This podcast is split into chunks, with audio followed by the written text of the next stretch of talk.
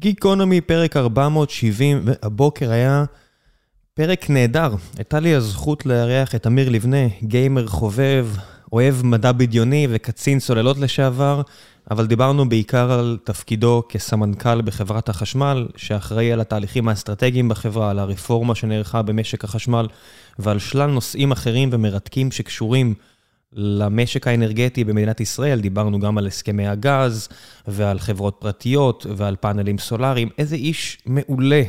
אמיר, נכנסנו לעובי הקורה, אבל בצורה אה, מעניינת, אני מקווה. לי היה אישית מאוד מאוד מעניין לשוחח על אנרגיה גרעינית ועל אנרגיה סולארית, ועל מה זה בעצם אומר שטסלה מוכרת פה כל כך הרבה כלי רכב, וכמה בעצם חשמל אנחנו נצטרך כדי להחזיק כל כך הרבה כלי רכב חשמליים, לעומת הנפט שאולי לא יישרף, אבל יישרף משהו אחר. אז זה לא פחם, אז זה גז. ומה נעשה עם המסועים האלה שנבנו פה בשנות ה-70, אה, שכבר לא, לא, נדרוש, לא נצטרך אותם כדי להכניס פחם לתחנות. אבל לפני שנגיע לפרק המרתק הזה, אה, אני רוצה לספר לכם על נותני החסות שלנו, והפעם זה נושא חשוב, כמו אנרגיה. כסף, כסף זה דבר חשוב. אם אתם עובדים קשה, מרוויחים יפה, אבל רוצים להתפתח פיננסית באופן שישרת אתכם לאורך כל החיים, זה בדיוק מה שמציעים בהיבט ההשקעות מור. עם 15 שנות ניסיון בניהול השקעות ומחלקת מחקר מקצועית מהגדולות בשוק ההון, תוכלו לבחור בין מגוון מוצרי השקעה. מור היא החברה שמובילה השנה בגיוסים אל קופות הגמל וקרנות ההשתלמות, ויש להם גם טרק רקורד מרשים בניהול תיקי ההשקעות וקרנות הנאמנות. ואם אתם משקיעים כשירים, תוכלו ליהנות גם מניהול מקצועי של קרנות השקעה פרטיות וקרנות גידור. אם אתם רוצים לשמוע עוד, חייגו כוכבית 4544, או ייכנסו לאתר שלהם. כמובן שצריך לציין שאין באמור כדי להוות ייעוץ או שיווק השקעות, או כדי להוות תחליף לייעוץ השקעות בידי יועץ השקעות, בעל רישיון, על פי דין, המתחשב בנתונים ובצרכים מיוחדים של כל אדם. ועכשיו, גיקונומי, 470, אני יודע שתהנו.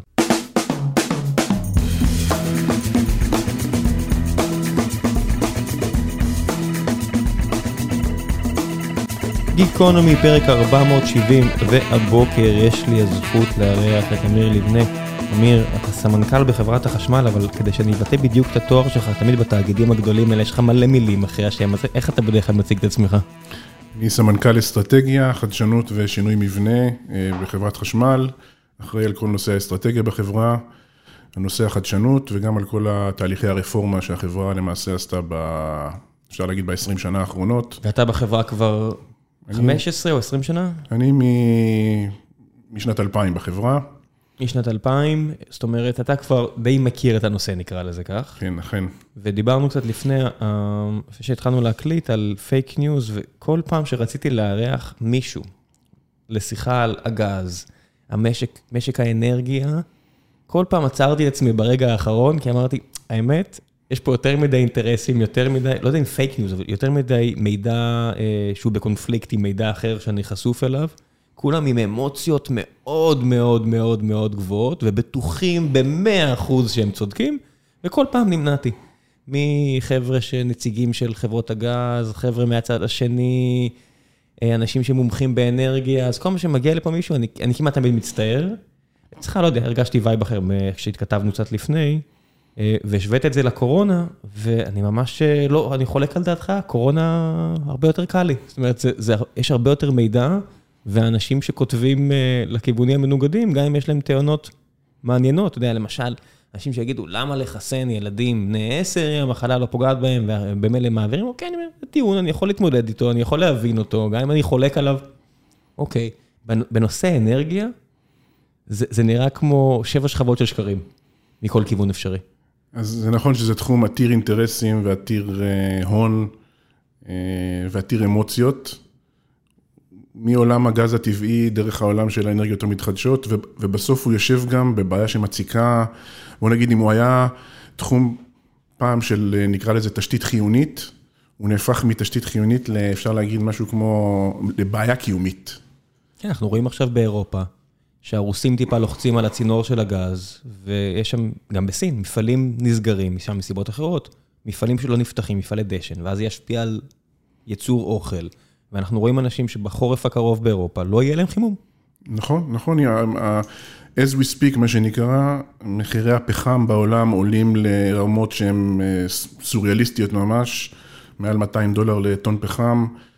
טורקיה בחורף אין לה פחם, אה, אנגליה או בגרמניה חלק מתחנות הכוח אה, אין פחם בערימות בתחנות, אבל הסיפור הזה, מה שמעניין בו, בעולם, במה שדיברנו פה בנושא של אינפורמציה ותפיסה של הבעיות, זה איך משתלבות האנרגיות המתחדשות בתוך המשחק הזה, אה, כי כל הטריגר זה התחיל בהשפעה משולבת גם של הקורונה, אבל גם של משבר גדול באספקה של אנרגיה לקראת החורף, אה, שהלכה ותלתה את עצמה יותר ויותר באנרגיות מתחדשות, בעיקר ברוח בים הצפוני, גרמניה, סקנדינביה, בריטניה, אה, עם שילוב של בעיות של אספקת גז מרוסיה. כן, אבל אני לא מבין את זה. יושבים פרופסורים, חבר'ה כמו יונתן דובי ואחרים, שלא, בסדר, אני, אני מבין שיש להם אג'נדה מאוד ברורה, אבל בסוף יש מספרים. המשק הישראלי, עם הטכנולוגיה הקיימת, עם היכולת לקחת ככה וככה אנרגיה מהשמש, ככה וככה אנרגיה מרוח ולאחסן אותו, אתה יכול לסגור 25 אחוז, נניח, אלא אם כן יש איזשהו חידוש טכנולוגי הבא, עם, עם הדברים הקיימים. מה, מה ההפתעה הגדולה פה? זאת אומרת, זה שרוסיה לוחצת עליהם כדי uh, לאשר צינור גז כזה או אחר, או לפסול צינור גז, בסדר, אני מבין, זה גיאופוליטיקה.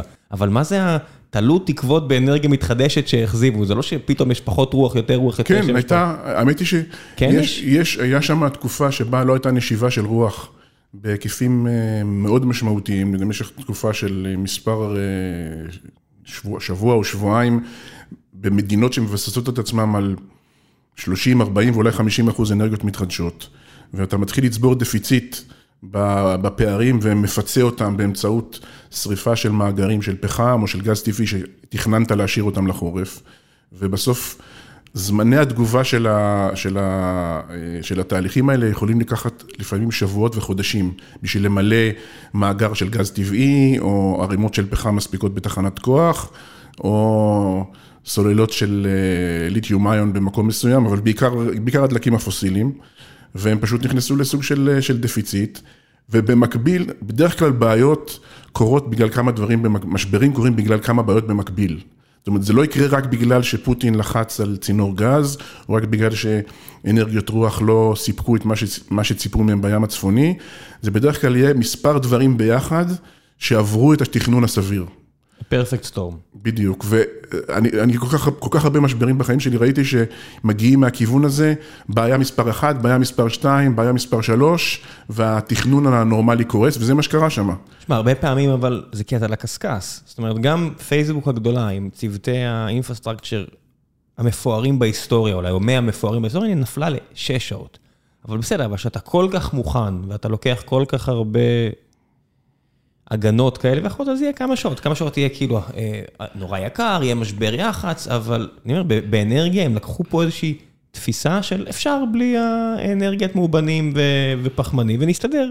ונראה שלא, שבאבן דומינו הראשונה שנפלה, לא, כבר, אתה יודע, מהר מאוד זה קרה. זה, תראה, זה משהו שמי שעוסק בתחום מכיר אותו היטב,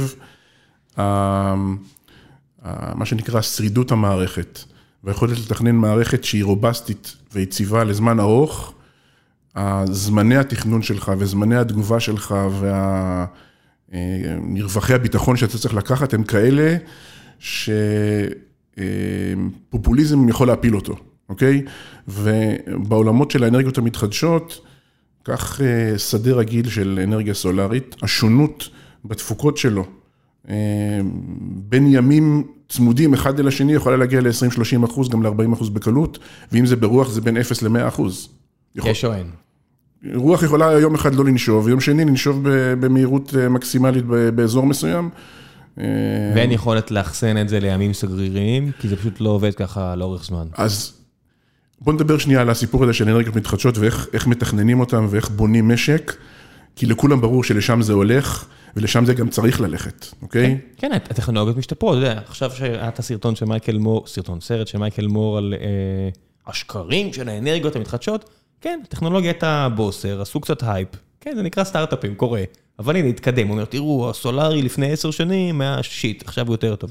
אוקיי. נכון, אבל בוא נדבר שנייה, ננסה קצת בצורה פשוטה לראות איך מתכננים משק. כדי להבין כאילו את כן. האתגר הזה של האנרגיות המתחדשות ואיך מגיעים ל-100%. קח את מדינה כמו ישראל, שאתה מכיר היטב, מן הסתם 20 שנה אתה עושה את זה, איך מתכננים? אוקיי.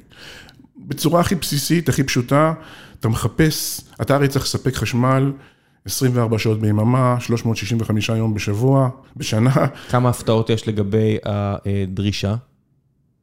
כמה הווריאנס גדול לגבי כמה המשק צריך?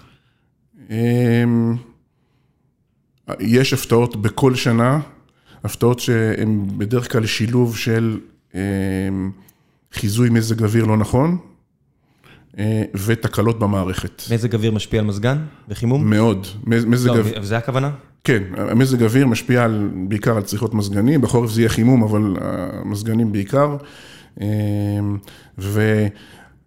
והחמצה של חיזוי של גל חום ביומיים, וכניסה שלו יומיים יותר מוקדם ממה שתכננו, יכולה להקפיץ את הביקושים בארץ ב-10-15 אחוז. ובאמת שאתה פורס, על, אתה עושה פלוט על לכל הנתונים האלה על שנה, ואתה אומר, הנה מה שחזינו, הנה מה שהגיע, ואתה רואה באמת יש ימים שאתה באמת נשאר עם מכנסיים למטה ומופתע, כחברת לא, אז, אז, אז עכשיו אני אומר איך... ההיסטוריה מוכיחה, נגיד, ב-15 שנה האחרונות, שלא היו הפסקות חשמל, למעט פעם אחת ב-2006, שהיה בדיוק אירוע כזה של טעות בחיזוי של, של גל מזג אוויר, שכתוצאה ממנו מצאנו את עצמנו עם אוסף של תחנות כוח בתחזוקה, חזית של חמה שנכנסת למדינה, וידיעה שבשלושה ארבעה ימים הקרובים יש גל של הפסקות חשמל מתגלגל, שאי אפשר לפתור אותו כי צריך להחזיר את התחנות מתחזוקה, וזה מפלצות ענקיות שלוקח לפעמים ימים להחזיק אותן, לסגור את, ה, לסגור את ה, כל המערכת ולהכניס אותה חזרה לפעולה. למעט ה...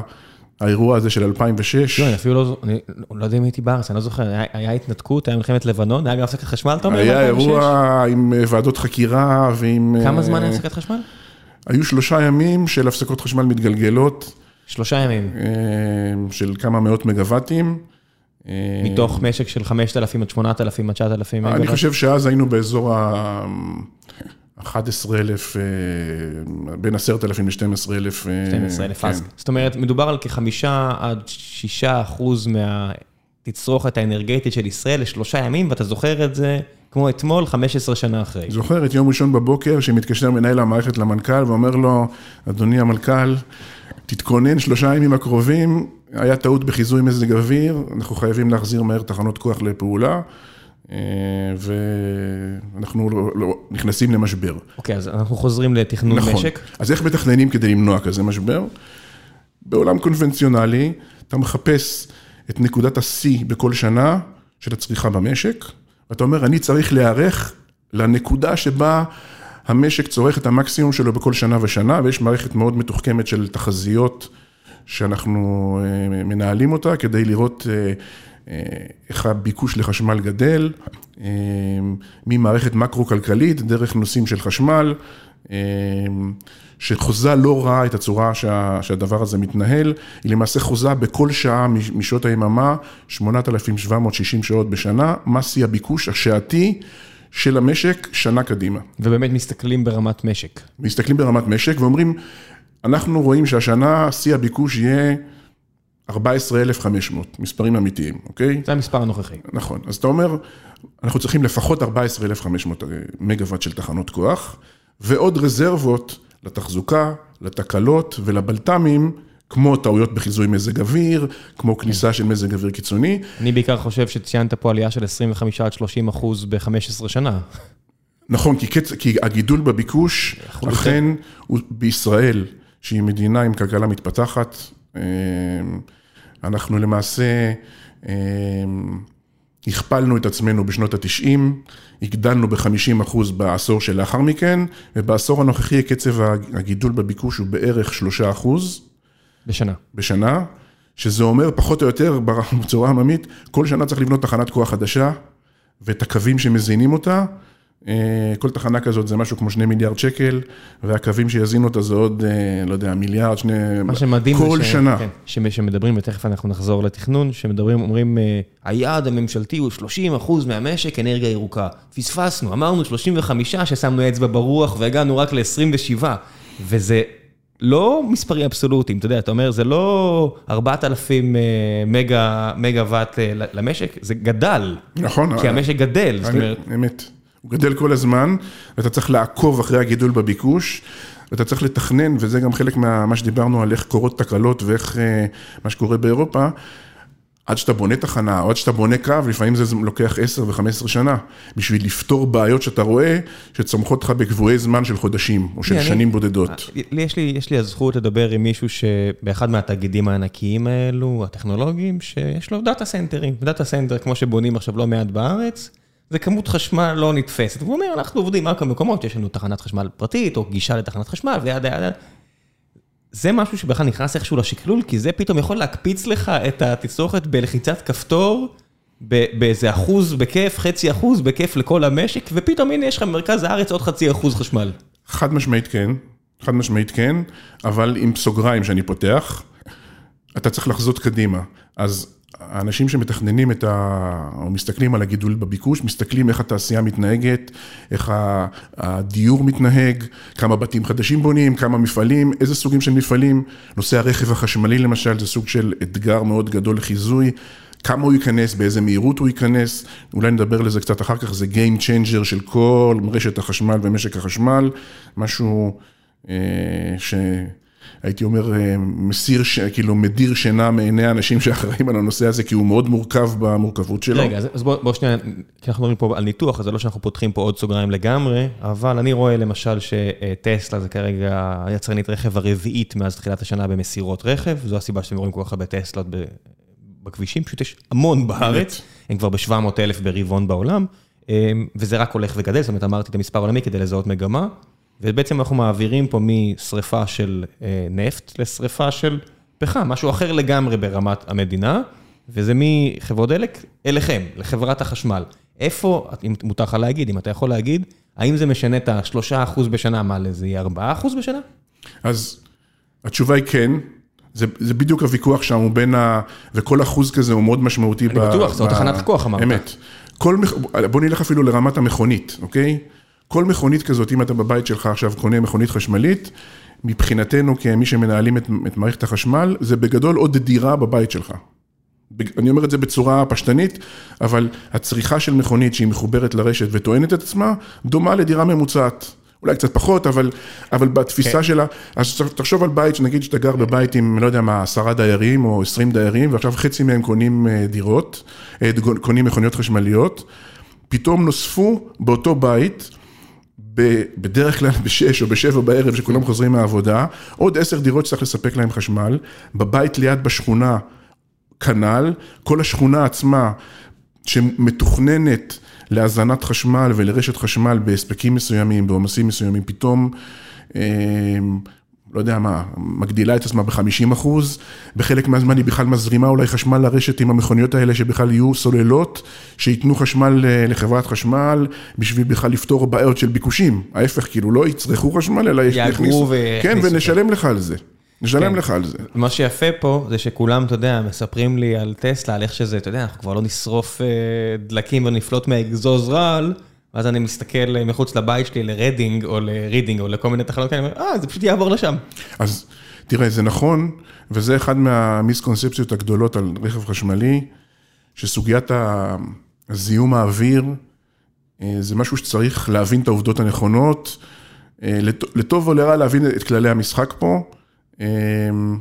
אני זוכר ש Better Place אה, התחילו. גם 2006. נכון, אז הזמנ, הזמנתי את שי אגסי לבקר אצלנו, להתחיל לעשות שיתופי פעולה עם, Better Place, זה היה גם חברה ישראלית, גם יוזמה אה, סופר מעניינת ברמה של, של חדשנות, ורצינו לעשות שיתופי פעולה, וכשישבנו, אז אה, שאלתי אותו, האם יש, להם, האם יש לכם חישוב, כמי שמקדמים, ותזכור, אף אחד לא דיבר על זה כשהם התחילו לדבר על זה, האם יש לכם חישוב, מה ה trade-off בזיהום אוויר בין מנוע בנזין ששורף מתחת לבית ברחוב את הבנזין שלו לתוך האטמוספירה, לבין רכב חשמלי שטוען את זה מהתחנה הפחמית או מתחנה שמונעת בגז טבעי, אה, לא היה להם.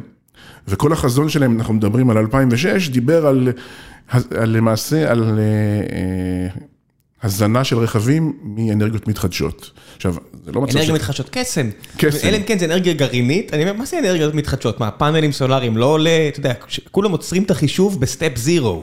אתה יודע, אני לא מבין, אתם חושבים שיש לנו פה מפלים גדולים שייתנו פה, מה זה, אתיופיה פה? מה זה, קנדה? מאיפה האנרגיות המתחדשות הקסומות האלה אמורות להגיע לישראל בהיקפים כאלו? אז א', הן יכולות להגיע דרך השמש, תכף נדבר, אבל בואו נדבר על ה trade-off כזה בזיהום אוויר פה ברכב החשמלי, אז בסוף יש לך מכונה שמייצרת חשמל בנצילות יחסית גבוהה, מחז"ם או תחנת כוח בגז טבעי, החוק השני של התרמודינמיקה, בערך נצילות של בין 55 ל-60 אחוז, שזה נחשב מאוד גבוה. זאת אומרת, רק 40 אחוז מהאנרגיה הולך לאיבוד כשהוא מגיע אליך לרכב, ומשם הוא כמובן לא מזהם. והוא גם מפוזר באטמוספירה בערובות גדולות שיחסית מפזרות את הזיהום בצורה הומוגנית על כל השטח. בגלל זה הן כל כך גבוהות גם הארובות, בשביל לייצר את הדבר הזה, או מכונית בנזין שבטח הנצילות שלה היא משהו כמו 20 אחוז, עם מתכות כבדות קצת, ואז אתה עושה trade-off בין רכב חשמלי שלא מפזר ברחובות בקרבת האוכלוסייה את הזיהום, וזה יתרון משמעותי, לבין תחנת כוח שעובדת בנצילות יותר גבוהה מאשר המנועי בנזין. כשאנחנו עשינו את הבדיקה בזמנו, העסק הזה היה פחות או יותר מאוזן, בזמנו.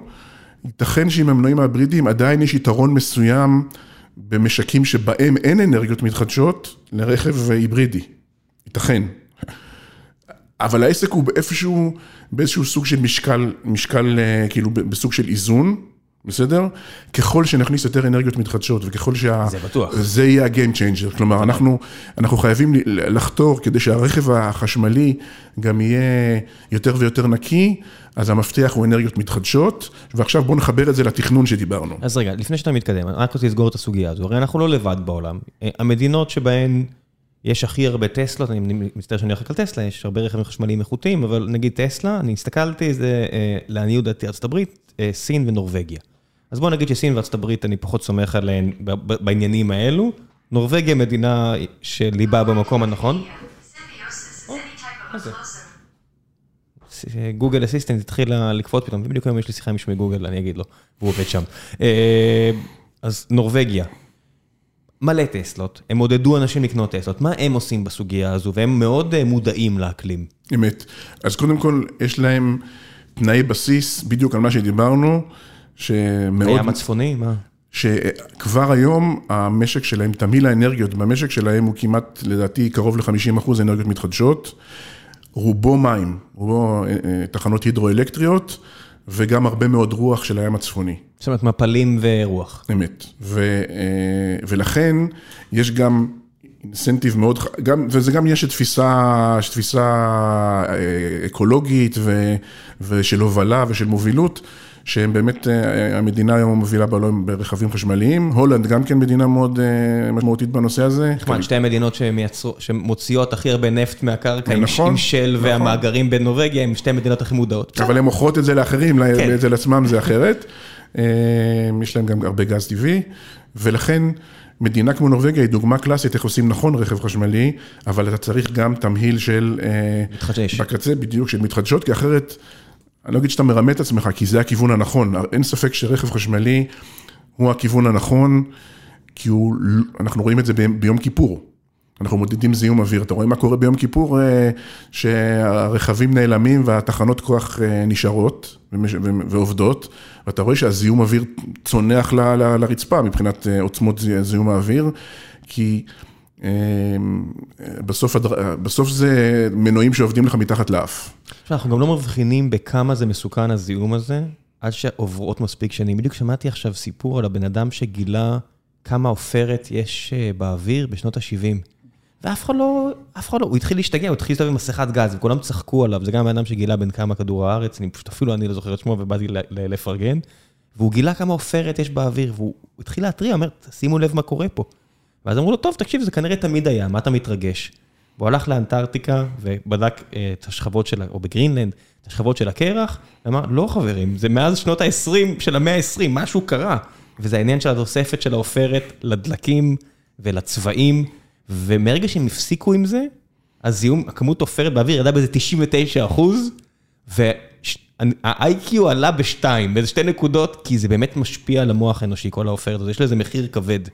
אז אפשר לעשות, אין סיבה לחשוב שרק בגלל שזה קשה, זה בלתי אפשרי. אגב, אני מכיר את הסיפור של הבן אדם, גם אני שכחתי את שמו, והוא היה לו מאבק של הרבה מאוד שנים עד שהוא הצליח אה, לחדור את הבירוקרטיה והחוסר אמון של המערכת. הוא סירב לקבל אפילו את הפרסים אה, מרוב שהוא היה מתוסכל כן. מהאנושות, הוא נותר אדם מאוד מריר, כי אף אחד לא הקשיב לו, אבל הנה, אני אמצא את הפרק הזה ברדיולב ששמעתי לאחרונה ואני... סיפור מרתק. סיפור מדהים, כן. אדם שבאמת עשה שינוי כל כך גדול, אנחנו לא זוכרים את שמו. נכון, נכון. כן, אז בואו נחזור משק, אה, תכנון משק. לתכנון ולחבר את זה לדברים.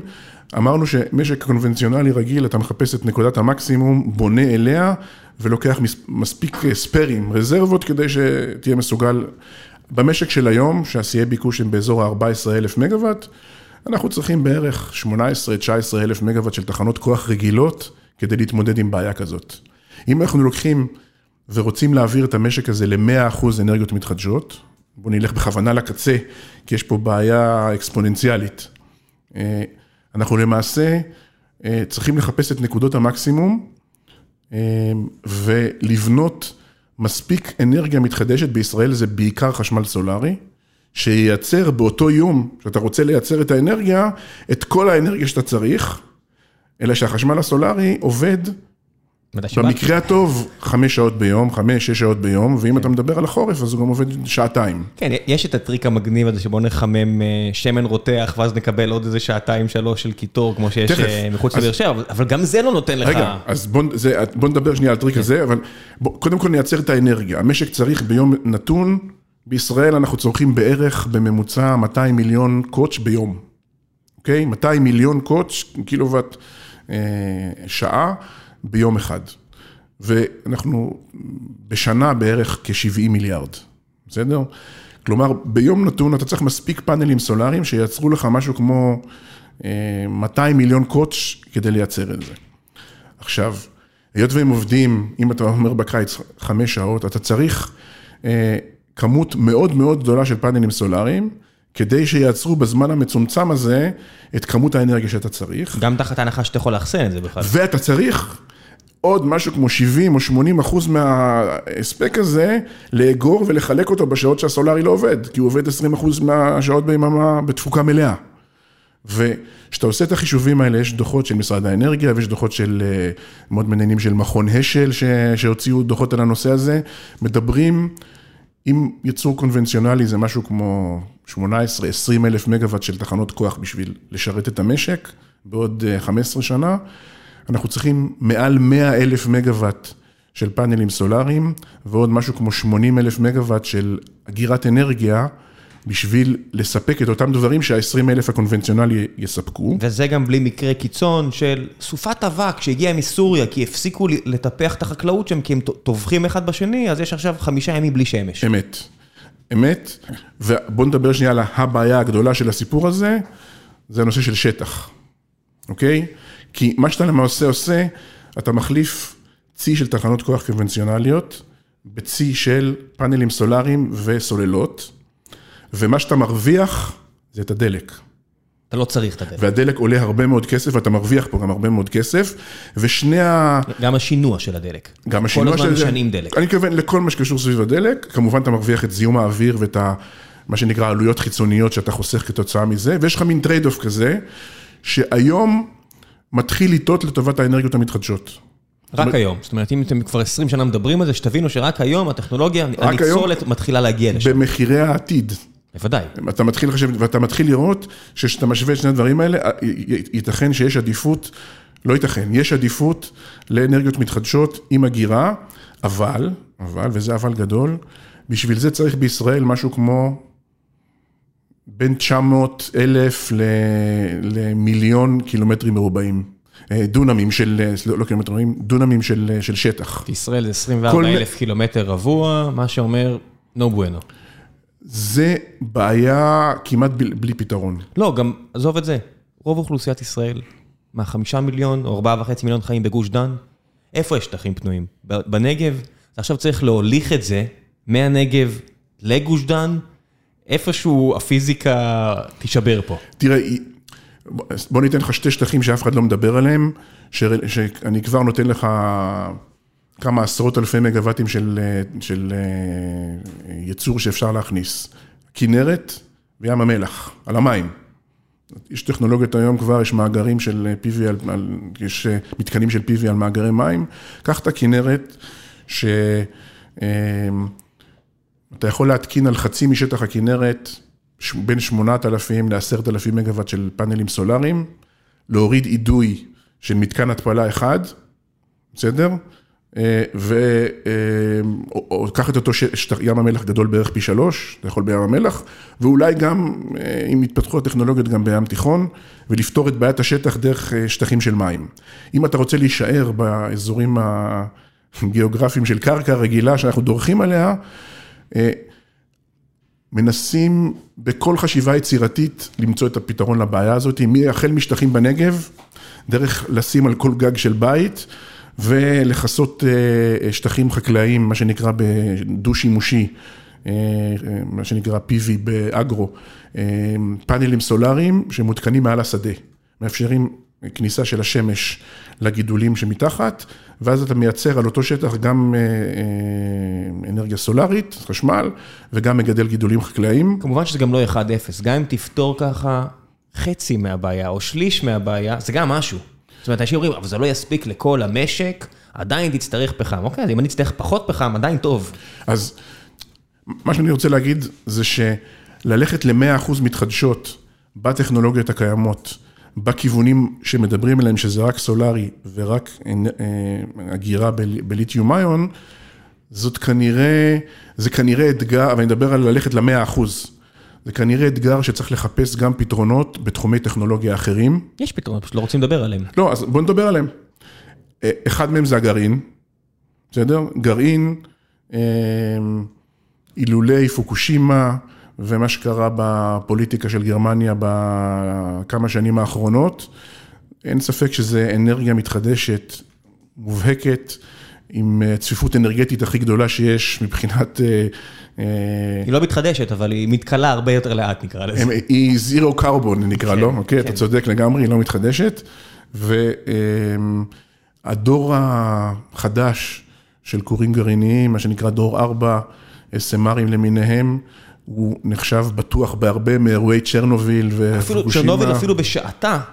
אפילו בשנות ה-80 זו הייתה תחנת כוח מיושנת וגרועה ונוהלה גרוע, מן הסתם הסדרה ב-HBO וכל מה שאתם יכולים לקרוא מבטא נאמנה את הסיפור הזה, לפני שאני מכיר לפחות, אבל אפילו בזמנו זה היה מיושן. נכון, ואין ספק שהמכה שקיבל כל נושא הגרעין בעולם סביב פוקושימה והצונאמי שקרה שם, ומה שקרה במקומות, בעיקר גרמניה הובילה את המהלך הזה של סגירת ייצור גרעיני, הוא מכה מאוד קשה ליכולת להתקדם לכיוון של 100% אנרגיות מתחדשות, או 100% או זירו קרבון מה שנקרא,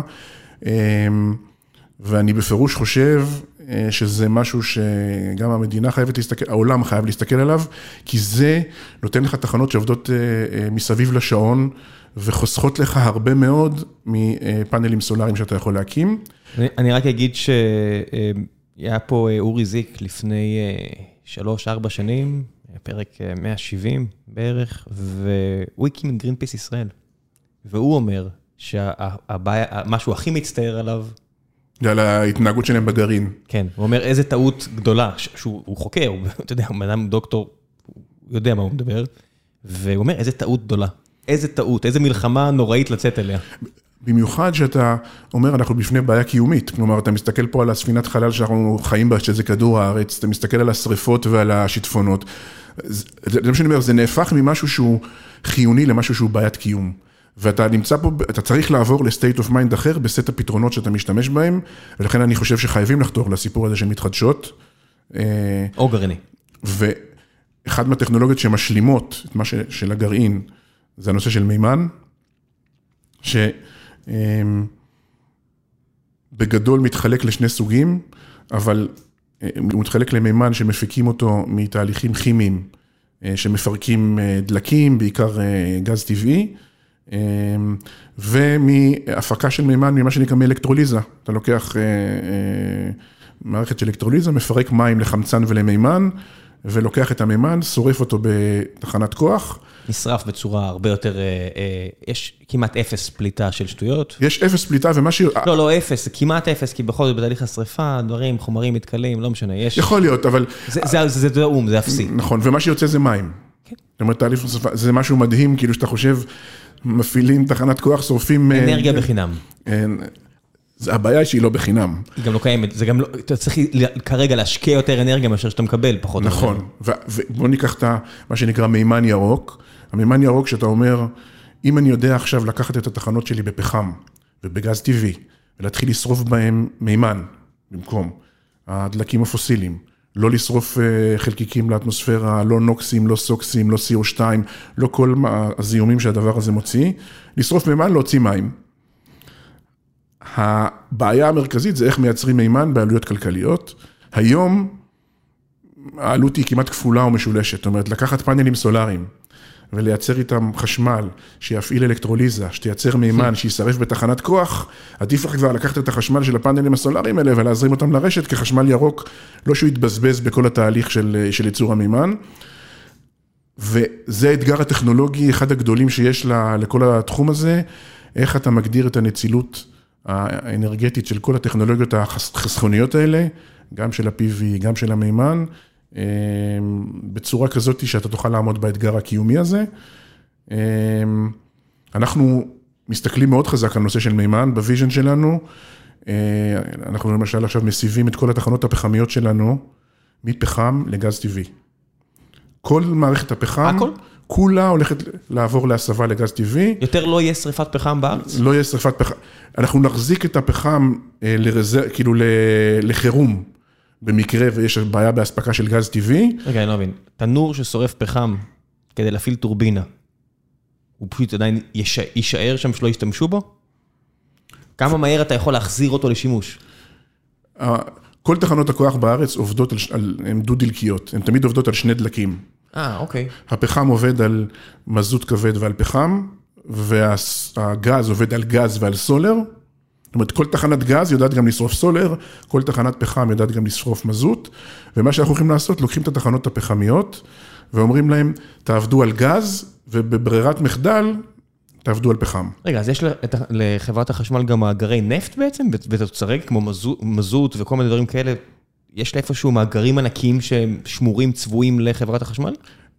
לנו בתחנות כוח יש מכלים גדולים של, של מזוט ושל סולר, שאנחנו שומרים אותם ל, ל, לרציפות התפעולית של התחנות האלה, וכמובן יש למדינה את המאגרים של הדלק שלה, שהם... לא, זה בסדר, זה לטנקים וכאלה. אנחנו מחזיקים לעצמנו מלאי של, של דלקים, אה, ש, שנועד לטפל בנושא הזה, אה, בכמויות לא קטנות, ובמהלך הענק הזה שאנחנו עושים, אנחנו למעשה הולכים אה, לחסל את הדלק הזה שנקרא לו פחם כדלק שפועל בצורה שוטפת, להעביר את הכל לגז טבעי.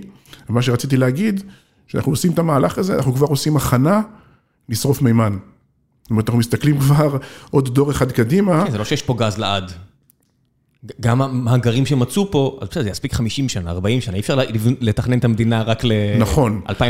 ואם גם תהליכי הייצור של המימן גם יהיו מספיק כלכליים, שווה לי להתחיל לערבב גז ומימן, אם היום אני שורף, אני בשנים הקרובות אתחיל לשרוף גז בתחנות הפחמיות, אני אוכל להתחיל להכניס לאט לאט 10% מימן, 15% מימן, 50% מימן, תלוי כמה אפשר לשרוף, זה דברים שאנחנו עושים עליהם ניסויים עכשיו. רגע, הגז שנשרף כרגע, לפני העתיד הוורוד הזה של שריפת מימן, הוא רק, הוא רק מה- פה מהמאגרים פה עשרות קילומטרים כן, מישראל? כן, הגז, הגז זה גז שמגיע מלוויתן, מתמר, אה, חלקו מגיע מ- מיבוא דרך מצוף שאנחנו... אז אה, כן יש יבוא.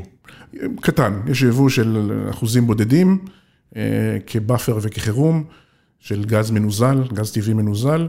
והגז שלנו לא צריך להנזיל אותו, הוא נשאר עדיין בצורת גז. נכון, הגז ב- בלחץ גבוה עובר בצנרות ומגיע לתחנות הכוח, וזה מהפכה, כלומר לקחת את הפחם ולהפוך אותו, אותו לגז, מבחינת אה, איכות סביבה זאת מהפכה משמעותית. אני חושב שישראל זה אחת המדינות המובילות בעשור האחרון בהורדה של זיהום מסקטור האנרגיה, באחוזים שלא קיבלו מספיק קרדיט פה במדינה. זה יכול להיות בגלל שהתחלנו במקום כל כך רע, ואני חייב להיות פרקליט השטן? כי בסוף אמרת שיפור, לא אמרת מספר אבסולוטי. זאת אומרת, אנחנו מהמדינות שהשתפרו הכי הרבה. יכול להיות שזה כי התחלנו במקום לא מספיק טוב, בגלל ההסתמכות הזו על שריפת פחמים. אני חושב שהיינו איפשהו במשק דלקים יחסית ממוצע. לא אם אתה משווה אותו לנורבגיה, אבל אם אתה משווה אותו לרוב מדינות אירופה ומשק עם דומיננטיות של פחם וגז טבעי שהלך ונכנס. ומה שאנחנו עשינו זה, הורדנו לאט לאט את הפחם, גם במשטרי ההפעלה שלו, גם בהכנסה של מפעלים או של מתקנים להורדת זיהום. תחנה פחמית היום שעברה את התהליך של התקנת הסולקנים, רמות הזיהום שלה ושל גז טבעי כבר מתחילות להתקרב אחת לשנייה, בעוצמת הזיהום שלהם. בוא נגיד, אם פעם פחם זיהם פי 10 מגז טבעי, אז עכשיו ההבדל הוא של, אני יודע מה, 20-30 אחוז, במקום של 1,000 אחוז. ההבדל העיקרי בין פחם לגז, בין פחם שעבר התקנה של מתקנים להפחתת פליטות לבין גז, זה ה-CO2. זאת אומרת, גזי החממה שיוצאים החוצה. שזה גם מנסים חשוב למנוע. בוודאי, בוודאי, אין ספק. ושם ההבדל אין מה לעשות, זה הבדל גדול. זה כימיה שאי אפשר, אלא אם תתחיל עם תהליכים של ספיחת פחמן, שהם מאוד יקרים ונמצאים... מעבר ללשתול מיליארדי עצים. אמת. שגם עושים את זה, אבל אמת. זה לא ישראל. אז, אז אני אומר, יש פה סדרה של אתגרים מאוד מאוד אה, כבדה, עם, עם הרבה דילמות, כי בסוף אתה מתעסק עם, עם, עם, המשק לא עובד בלי חשמל. זה לא יהיו נעליים, לא יהיו נעליים, כן. יהיה ב, פסטה או לא יהיה פסטה. בטלקום יש משהו שנקרא מודל Mother's Day, הנחת Mother's Day. מה זה אומר?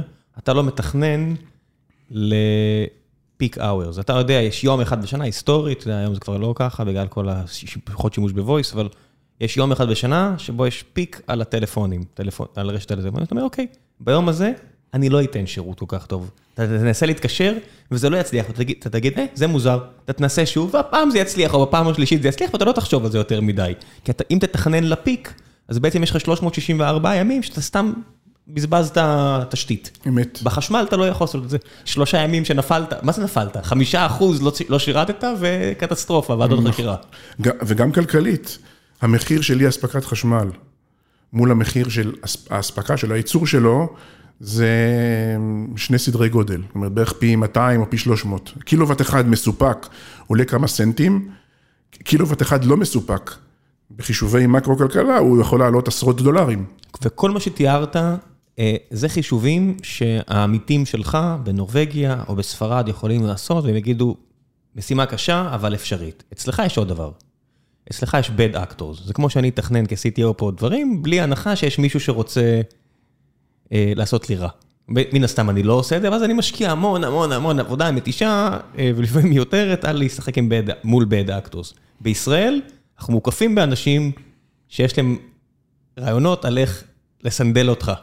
אז אתה צריך לחשוב, אם, אם תכסה לי את הכנרת בפאנלים סולאריים, מה יקרה אם יתחילו לשגר חתיכות מתכת מכמה עשרות קילומטרים לכיוון היריעה הזו של פאנלים סולאריים, ומה יקרה אם חתיכת מתכת פשוטה וזולה תפגע בטכנולוגיה היקרה שלך.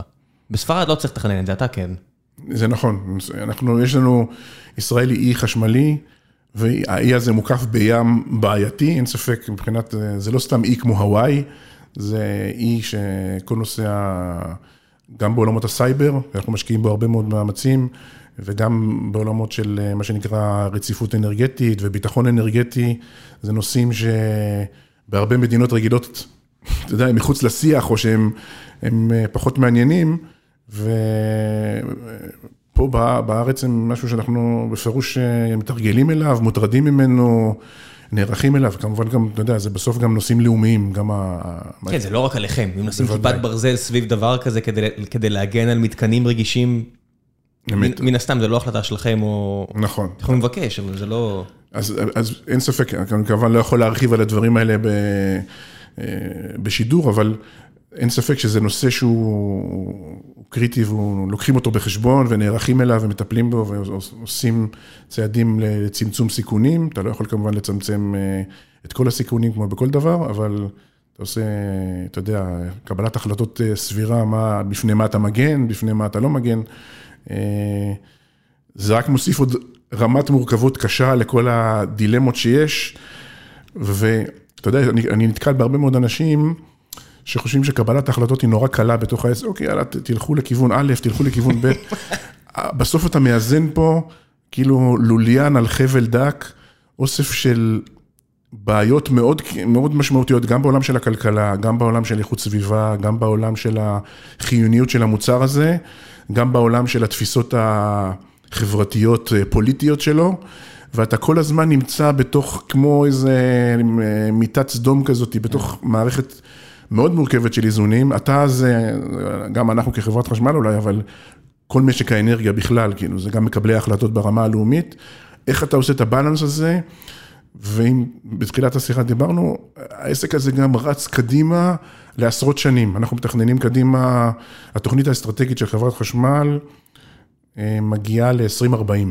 אתה בדעה שהעובדה שזה, שחברת החשמל היא גוף אה, ציבורי, היא נכונה או לא נכונה? כי מצד אחד אני אומר, הנטייה תמיד טבעית שלי לחשוב שגוף ציבורי זה בעייתי, מצד שני אני רואה מה שקרה בטקסס, עכשיו כשהיה פה איזה גל כפור ואנשים עכשיו יצטרכו לשלם עשרת אלפים דולר על כמה שעות של חשמל, כי ככה, וזה יתפרס, יפרס להם על שנים, אז אני לא יודע. אה, או מה שקורה עם אה, חברת החשמל בקליפורניה, שיש לה חלק לא מבוטל בכל השריפות האלה בגלל השטויות שהם עשו שם וההזנחה. איפה הדעה האישית שלך? אז אני עוסק בנושאים האלה של אה, מבנה המשק ותחרות בחשמל כבר 20 שנה. זה אחד מהנושאים העיקריים שאני מטפל בהם, ותוך כדי תהליך הרפורמה, ש... 22 שנה לקח לה, להגיע אליה אה, בחברת חשמל, לתהליך שהתחיל בשנת 96 ונגמר ב-2018 ברפורמה גדולה שאנחנו מבצעים אותה ממש בימים אלה. ו, ובליבה של השאלה הזאת יש את השאלה של מה, איך אתה מאזן במשק הזה עם כל הבעיות שלו, בין הכנסה של תחרות, כמו ששאלת, שוק פרטי, יזמים כן, פרטיים. חלק מהמשקיעים שלנו פה בחברה, אה, גיא רוזן, אמ, משקיע ב... עובד, זה העבודה שלו, יש לו, יש לו תחנת כוח. אמת? יש לו, נכון, אז בגדול, התפיסה שלי אומרת את הדבר הבא. קודם כל, לתחרות יש כוח אדיר. כלומר, כשאתה שם יזמים פרטיים שרואים את האינסנטיב של, ה, של, של רווחיות ואתה בונה את זה נכון, זה כוח שאי אפשר לנצח אותו. זה יזמי, זה מהיר, זה אפקטיבי, זה מדהים. כשאתה בונה את העסק לא נכון, וזה לבנות עסק מורכב. ראה ערך קליפורניה ואנרון של המשבר של אה, שנת 2000-2001, עם מה שקרה שם, עם משק תחרותי שבנו אותו לא נכון, או משברים שהיו באנגליה. כן, כל מי שמדבר איתי על תמריצים של ציבורי ועל כמה שזה מעוות, באמת שווה להסתכל פעם עשירית על מה שקרה באנרון ולראות כמה אה, תמריצים יכולים להיות עקומים להפליא גם בשוק הפרטי. זה בדיוק המפתח, שהיזמות היא, היא תמיד תהיה... בחזית הגל הכי מתוחכמת והכי רצה קדימה, והיא גם תלך לכל העיוותים ש... אה, שתמריצים נכונים אה, יוצרים, לכשלי שוק ולכל הבעיות האלה. ולכן, התפיסה הנכונה אומרת, במשק כמו משק חשמל, תבדיל בין התחומים שהם מונופול טבעי, תשתיות. שהם התשתיות, שהם, ה, שהם הרשתות, שהם הובלה. ההולכה של החשמל והחלוקה שלו, לבין שתי הקצוות שהם ייצור החשמל בצד אחד, לבין האספקה שלו בצד שני. בצד אחד ייצור חשמל, אתה יכול להקים רשת של תחנות כוח ושיתחרו אחת בשנייה, אם תבנה את המשק נכון. פה בישראל התחילו בצורה מאוד בעייתית את, ה, את התהליך הזה והלכו ותיקנו אותו. אני חושב שהיום הוא נמצא במקום הרבה יותר טוב. מבחינת האיזונים והתיקונים שהמערכת למדה ותיקנה את עצמה, בהתחלה היו, היו, אה, אנחנו גם ראינו תשואות מאוד גבוהות אה, ברמות של 20 אה, ו-30 אחוז תשואות להון אצל היזמים הראשונים, שזה ברור שהמשק במצב כזה הוא משק שלא מקוייל נכון בתמריצים שלו. לא הגיוני. סליחה? יותר מדי שומן, לא הגיוני. תמריצים אה, שנוצלו לרעה, נקרא לזה. כן, יותר מדי שומן, לא, לא הגיוני. אתה בסוף אה, הבאת פה משאב טבעי, הבאת פה מכרז, הבאת לחברה פרטית. אם היא הרוויחה יותר מדי בדבר כזה, לא בסדר. נכון. כמו שאתה נותן הלוואות. אנחנו לא מדינה שנותנת פה payday loans, אנחנו לא מרשים פה לקחת, לתת לאנשים לקחת הלוואות של 2,000 ו-4,000 אחוז. זה מה יש, אז גם החשמל לא יהיה פה. מצד שני, העסק הזה תוקן, כי העסק, כי העסק הזה כבר עובד עשר שנים, מ-2013 פחות או יותר, יש ייצור פרטי שפועל, הם, ברמה התפעולית הם עובדים בצורה מאוד מוצלחת, אה, והמערכת הלכה ותיקנה את עצמה, ואחרי הרפורמה שאנחנו עושים, אנחנו מוכרים תחנות כוח בהיקפים מאוד רחבים, וכל תחנת כוח שאנחנו מוכרים מחברת חשמל נהפכת לשחקן פרטי. עם בעלים פרטיים שפתאום מצטרף למשחק, מצטרף לשכלול של התחרות, להגדלה של הכמות השחקנים ולשכלול של כל התהליך ומשפר אותו בצורה משמעותית. מכרנו כבר שתי תחנות כוח, אה, באלון תבור, תחנה שנמכרה בערך בשני מיליארד שקל, ורמת חובב, אה, תחנה גדולה, שארבעה ורבע מיליארד שקל, זה היה פחות או יותר המחיר. זה עסק טוב לחברת החשמל? אנחנו... לא, לא מרוויחים ולא מפסידים מהתהליך. אנחנו... זה עדיין P&L, אתה עדיין, עדיין צריך, יש לך הוצאות, יש לך אוקיי, הכנסות. ברמת P&L, אכן הדבר הזה, אבל חברת חשמל זה מפלצת גדולה עם בסיס נכסים של 80-90 מיליארד שקל. בסדר, עדיין, אני יכול להסתכל על, אם יש עסקה של 4.5 מיליארד, אני אמור לדעת לסמן לעצמי עסק טוב, לא עסק טוב. אז מי שנהנה מזה זה הציבור. כשמכרנו את התחנות כוח, בדקנו כמה התחנה הייתה מכניסה לנו. אילולא הייתה נשארה בחברת, נשארת בחברת חשמל, כן. כל רווח שמעבר לזה עבר לציבור והוריד את התעריף. זאת אומרת, היו הורדות תעריף משמעותיות על כל מכירה של תחנת כוח, שממש הורידו את תעריפי החשמל והכסף למעשה זרם לציבור. והוא גם, אני אומר, מעבר לזה שהוא זרם לציבור, פתאום מצמחת יזם פרטי או קבוצה פרטית שישב בתוך המשחק, משחקת, מוכרת חשמל, מתחרה, משכללת את התחרות, וכל הביזנס הזה שנקרא ייצור חשמל הולך ומשתכלל. בצד השני... וכל התחנות האלה זה תחנות שאו גז או עוברות לגז. נכון, מבוססות גז. בוא נגיד שאם ב-2013, שהעסק הזה התחיל, חברת חשמל הייתה 98% מהשוק, חלפו כמה מ-2013? 8 שנים, 9 שנים. נתח השוק היום, שאנחנו יושבים פה ומדברים, היא חברת חשמל, השנה תרד מתחת ל-50 תפסיק להיות מונופול בייצור חשמל. וכל ה-50 תשע שנים, שמונה שנים, 51 ירדנו מכמעט 100 אחוז להפסיק להיות מונופול. וה-51 אחוזים האלה מחויבים לכל העסקאות של הרכש גז שחברת החשמל חתמה עליהם? לא, הם, הם, הם עובדים ב... כל אחד קונה לעצמו את הגז שלו. ויכול לפתוח את ההסכם מול נובל איך שהוא רוצה? יש רגולציה שמכתיבה את זה. שמי קובע את הרגולציה? משרד האנרגיה? אתם? מי... איך זה עובד הדבר הזה? זה עסק מורכב, יש כאילו כמה שחקנים שמשחקים בעולמות של הגז הטבעי. אמ, בגדול, אמ, יחד עם ההסכמים, זה דבר שלא כל כך יודעים, יחד עם מערכת ההסכמים שאושרה לחברת חשמל, אותם הסכמים שנמצאים היום בשיח הציבורי במתווה הגז וכו', יחד עם אותם הסכמים, אושרו למעשה גם עקרונות על ידי רשות החשמל של החוזים שעליהם יחתמו היצרנים הפרטיים. והם קיבלו שם...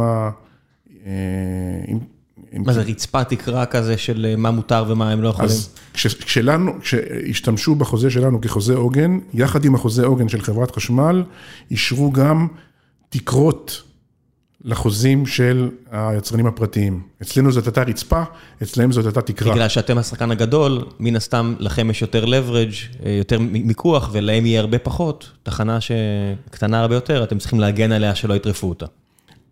אה, אני חושב, אפשר להתווכח על זה, כי אה, בסוף יש פה דינמיקה של משא ומתן, איך הוא מתנהל ו, ומאיפה הוא מושפע, אבל ברמת המדינה היה פה סט של צעדים. שיצר תקרות על חוזים שהיום מספקים 50% מהגז של מדינת ישראל.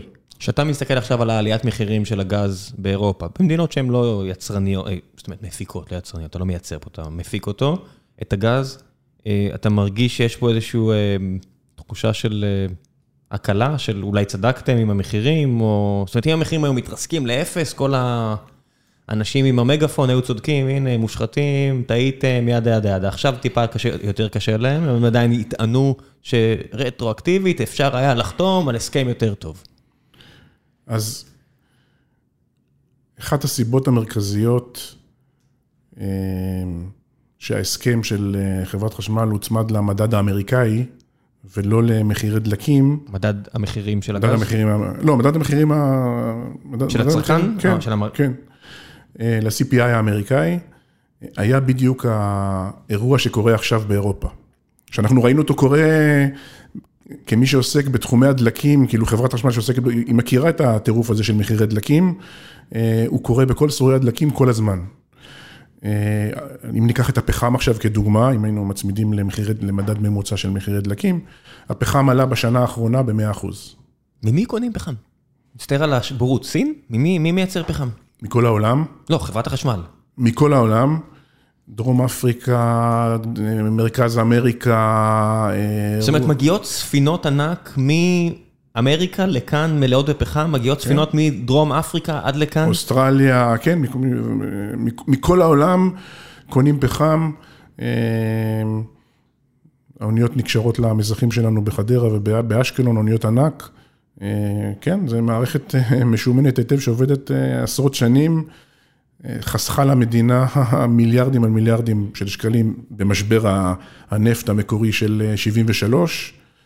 אה, זה סיפור בפני עצמו מרתק. משבר הנפט של 73 הוא בגללנו, כי ניסו, אתה יודע, להעניש את העולם על אה, מלחמת יום כיפור. כן, אבל אני אתן לך את הסיפור הזה, הוא סיפור מעניין. אה, אתה מנהל כאילו בחברה, ואתה צריך לקבל החלטה. ויש לך תחנת כוח שבונים אותה, במקרה הזה זה תחנת הכוח בחדרה, שבנו אותה ארבע יחידות ענקיות, ששוות לחצי מאספקת החשמל של מדינת ישראל בשנת 74-5, ואתה בונה את כל התחנה הזאת שהיא מתוכננת לטכנולוגיה של לשרוף מזוט. ככה אתה בונה אותה, ואז מתחיל המשבר, וברמת ממשלה, ברמת שרים, ברמת החברה, אתה מחליט לעצור פרויקט שבנוי באמצע, ולהסב את כולו לגז טבעי. זה בטח עלויות של, כאילו במחירים של היום של מיליארדי שקלים, כאילו של אה, לא לפחות מאות מיליונים. פחם אני מניח. ולהעביר את, להעביר את העסק הזה לפחם. ואז כמו ששאלת, איך מביאים פחם? איך בכלל בונים מזח שיודע להביא אוניות גדולות? מה, אתה תביא את זה ברכבות? תביא את זה במשאיות? זה כאילו, זה, אם אתה מביא אה, פחם מנמל, זה, אתה צריך רכבת של משאיות שעובדת 24 שעות ביממה לזרום מהנמל לתחנה.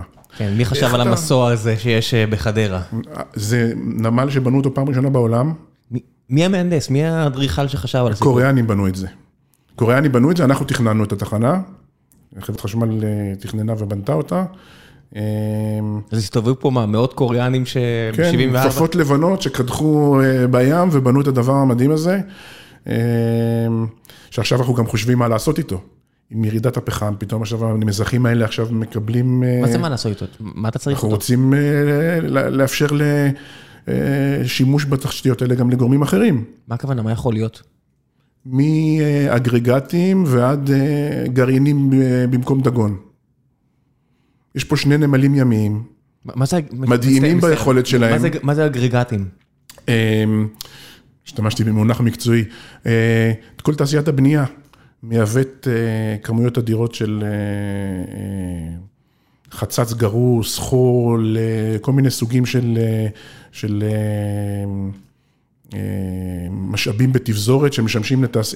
לבטון. איך זה מגיע היום? באוניות לאשדוד, לחיפה, למספנות ישראל. אה, אבל יש לך פה שני נמלים, שכשאנחנו נעבור את ההסבה של התחנות לגז טבעי, אתה ממש יכול לפתור את הפקק של הנמלים. אז יש פה שתי תשתיות מדהימות ביכולת שלהם. אם, גם, לא סתם, הן גם יכולות לקשור אוניות ענקיות. שזה תמיד אחד מהמגבלות של נמלים, איזה גודל אונייה אתה יכול להכניס לתוך הרציפים שם בפנים. פה אתה יכול לקשור אוניות ענק שמביאות מקבילות לאוניות פחם, שיכולות להביא, אה, אז זה מסוג הדברים, כאילו השפעות לוואי של מהפכות טכנולוגיות שקורות, הופכים פחם לגז, הפחם, הפריקה של הפחם שבמשך 30 שנה הצילה פה את המערכת מתייתרת, מה אתה עושה עם התשתית, איך אתה מנצל אותה נכון. סיפור מרתק בפני עצמו, שאנחנו עכשיו מתמודדים איתו, אנחנו בימים אלה ממש מנסים לראות איך אנחנו עושים ניצול חדש של התשתיות האלה. מול מי מדברים? זאת אומרת, זה, זה גוף, זאת אומרת, אם זה היה חברה פרטית, היא הייתה אומרת, טוב, בוא נמכור את זה למישהי, כי זה לא אני. אבל חברת החשמל זו חברה ציבורית שחושבת, כמו שאתה אומר, כמו שאתה מתאר, חושבת על הציבור. מול מי מתעסקים? מה, מי אחראי על, אתה יודע, אתה בא עם רעיון, מול מי אתה עובד? אז פה יצאנו באיזה קול קורא ל... ל... תגידו לנו מה אתם חושבים שאתם יכולים לעשות עם התשתיות האלה. מי? מי? מי זה? מי אנשים שמייבאים אה, חצץ וכל לארץ באוניות, דרך אנשים שמייבאים מזון בתפזורת, או כל יזם אחר שיש לו רעיון שרוצה להשתמש בתשתיות האלה. אנחנו... גדול. אז כמו כן. חברה פרטית, ממש יכול למכור את זה או להשכיר נכון, את זה הלאה. נכון, נכון. וזה גם, באמת, זה תשתיות נדירות. אז בקיצור, זה כאילו סיפור, סיפור צד כזה של מה, מה עושים שינויים טכנולוגיים ואיך פתאום הם משנים לך את החשיבה. אבל בוא נחזור רגע לתחרות ומה שדיברנו, כי התחלנו מה, ממה עושה התחרות לשוק הזה, ודיברנו על התחום של הייצור ועל התחנות כוח, אבל יש לנו גם תחום לא פחות מעניין, שזה התחום של האספקה. התחום של מכירת החשמל לך בבית. ואני חושב שהדוגמה הכי טובה ש, ש, שיש זה, אם אתה רוצה בהמחשה, זה מה ש... ה-MVNO, מה שקרה בשוק התקשורת, קח את גולן טלקום, אוקיי? מה גולן טלקום עשו? משתמשים בתשתיות של סלקום, ומציעים לי שירות זול יותר. אז עכשיו פתחו את, את משק החשמל לתחרות בתחום של האספקה. על קו הזינוק התייצבו מיד בזק, הוט, בזן, פז, פז גז, כל היצרנים החשמל הפרטיים הגדולים וכו', 20 חברות מהגדולות במשק, לראות איך הן נכנסות לתחום הזה ונהיות סוג של גולן טלקום. מה הן מציעות לי אבל? בגולן טלקום בסוף אני מקבל חבילות תקשורת, לא יודע מה, בחשמל זה כל כך קומודיטי, זה כל כך מובן מאליו בעיני האזרח, כל הפלא הזה. אוקיי, יש לי חשמל, יש לי מחיר פר מגוואט, קילוואט, לא משנה מה, אני משלם אותו כל חודשיים באתר של חברת החשמל. השיפור היחידי, היחידי, כיוון שהשירות חייב להיות 100%, כל דבר פחות מ-100% הוא לא בא בחשבון, השיפור היחידי הוא רק מחיר. נכון, והמחיר של החשמל בארץ הוא בגדול מהזולים ב-OECD. אז מה, מה התחרות הזאת תיתן לי? אז זאת שאלה טובה, זאת שאלה טובה. בגדול, היא יכולה לעשות שלושה דברים, אוקיי? קודם כל, לא, תהיה, לא יהיה פה תהליך כמו שקרה בשוק הסלולר, עם ה... נקרא לו ה... שלושת חברות הענק ורמות המחירים הגדולות עם נושא של הדמי קישוריות וכדומה, שהיו מחירים יחסית גבוהים. אבל עזוב, זה שוב מחיר, אני אומר, בסלולר, אז, כשהתחילו לדבר, זה היה אפילו לא 4G. עכשיו יש לך כבר 5G, ואם אתה נכנס לפורומים של נושאת מערכות תקשורת, אתה רואה כבר 6G, שבסין כבר מדברים על זה, זה עוד כאילו 15 שנה קדימה.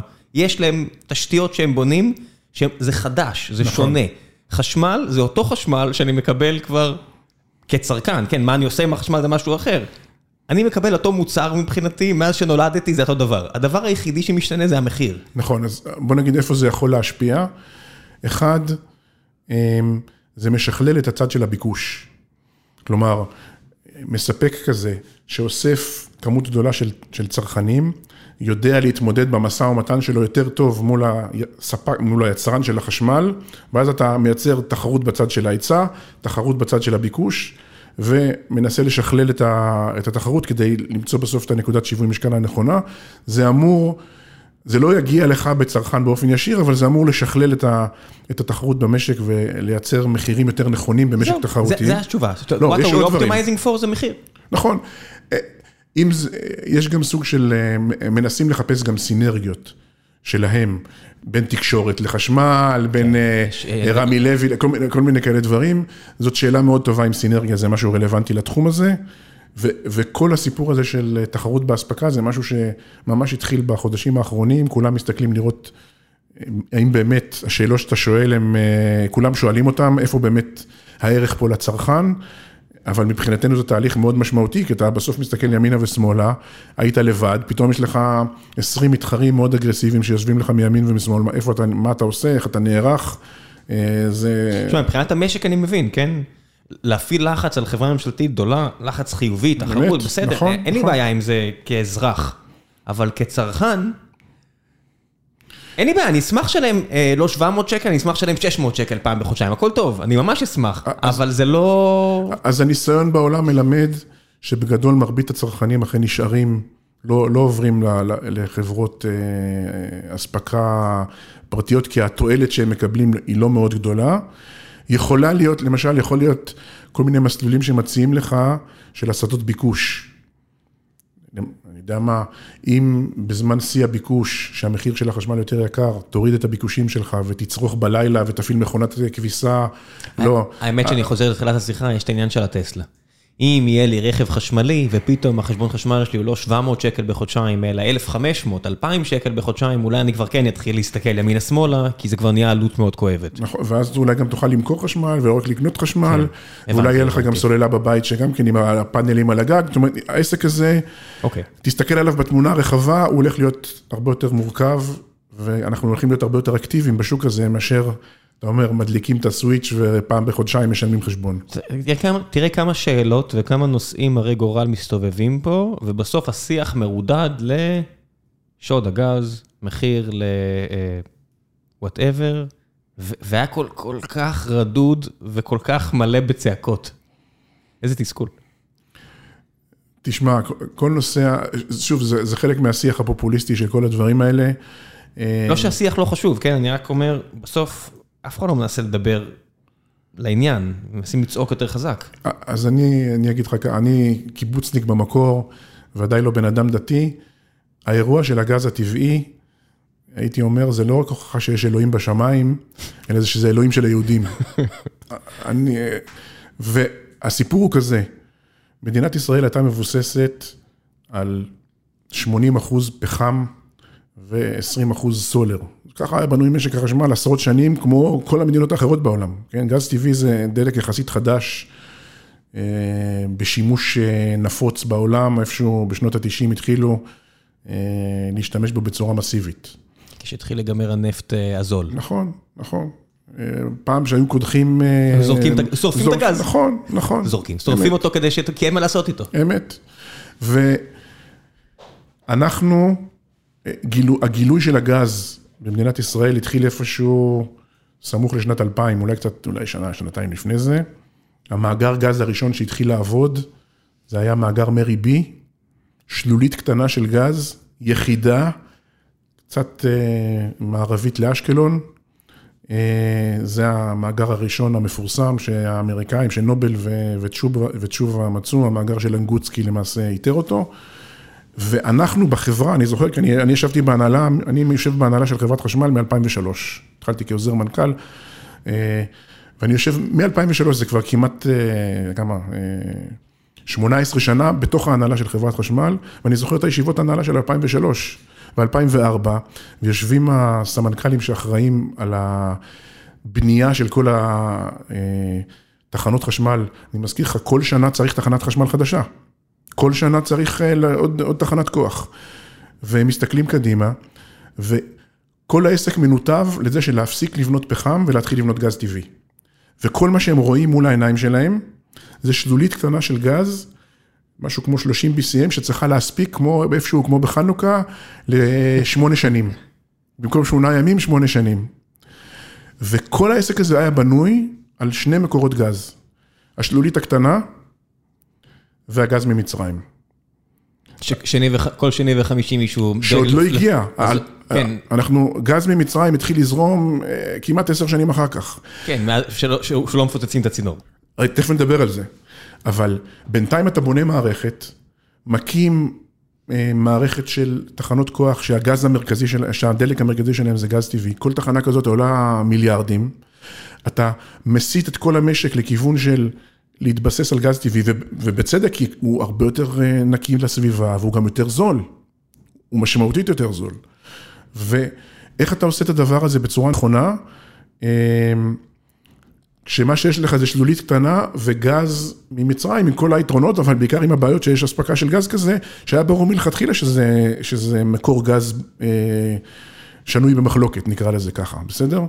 ו... שנוי במחלוקת, יש בדואים שרוצים לפוצץ אותו בסיני, נו מה, זה כאילו, זה אז- כאילו יופמיזם שאנחנו רצים סביבו, יש אנשים רעים שרוצים לפוצץ את הצינור. אז עוד לא היה ברור. אז זה היה ברור רק שאלה כאילו איך אתה, ברמה של תכנון משק, איך אתה בונה מערכת על צינור גז אחד שמגיע ממדינה זרה, לא משנה כאילו, גם אם יש הסכם שלום, כן, זו כן, מדינה נכון, נכון. שאוהבת ללחוץ עלינו כשבא לה, ואם יש לה, אם השלטר אצלה ולא אצל ועד עובדי חברת החשמל, מה לעשות, זה אפילו, זה כמה סדרי גודל פחות נעים.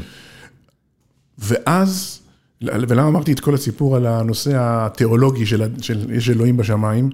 כי התחלנו לבנות תחנות כוח, וכל תחנת כוח חדשה שנבנתה, הדרישה האולטימטיבית הייתה, תבנו רק בגז טבעי, תביאו צנרת של גז טבעי, תסבו את התחנה לגז טבעי.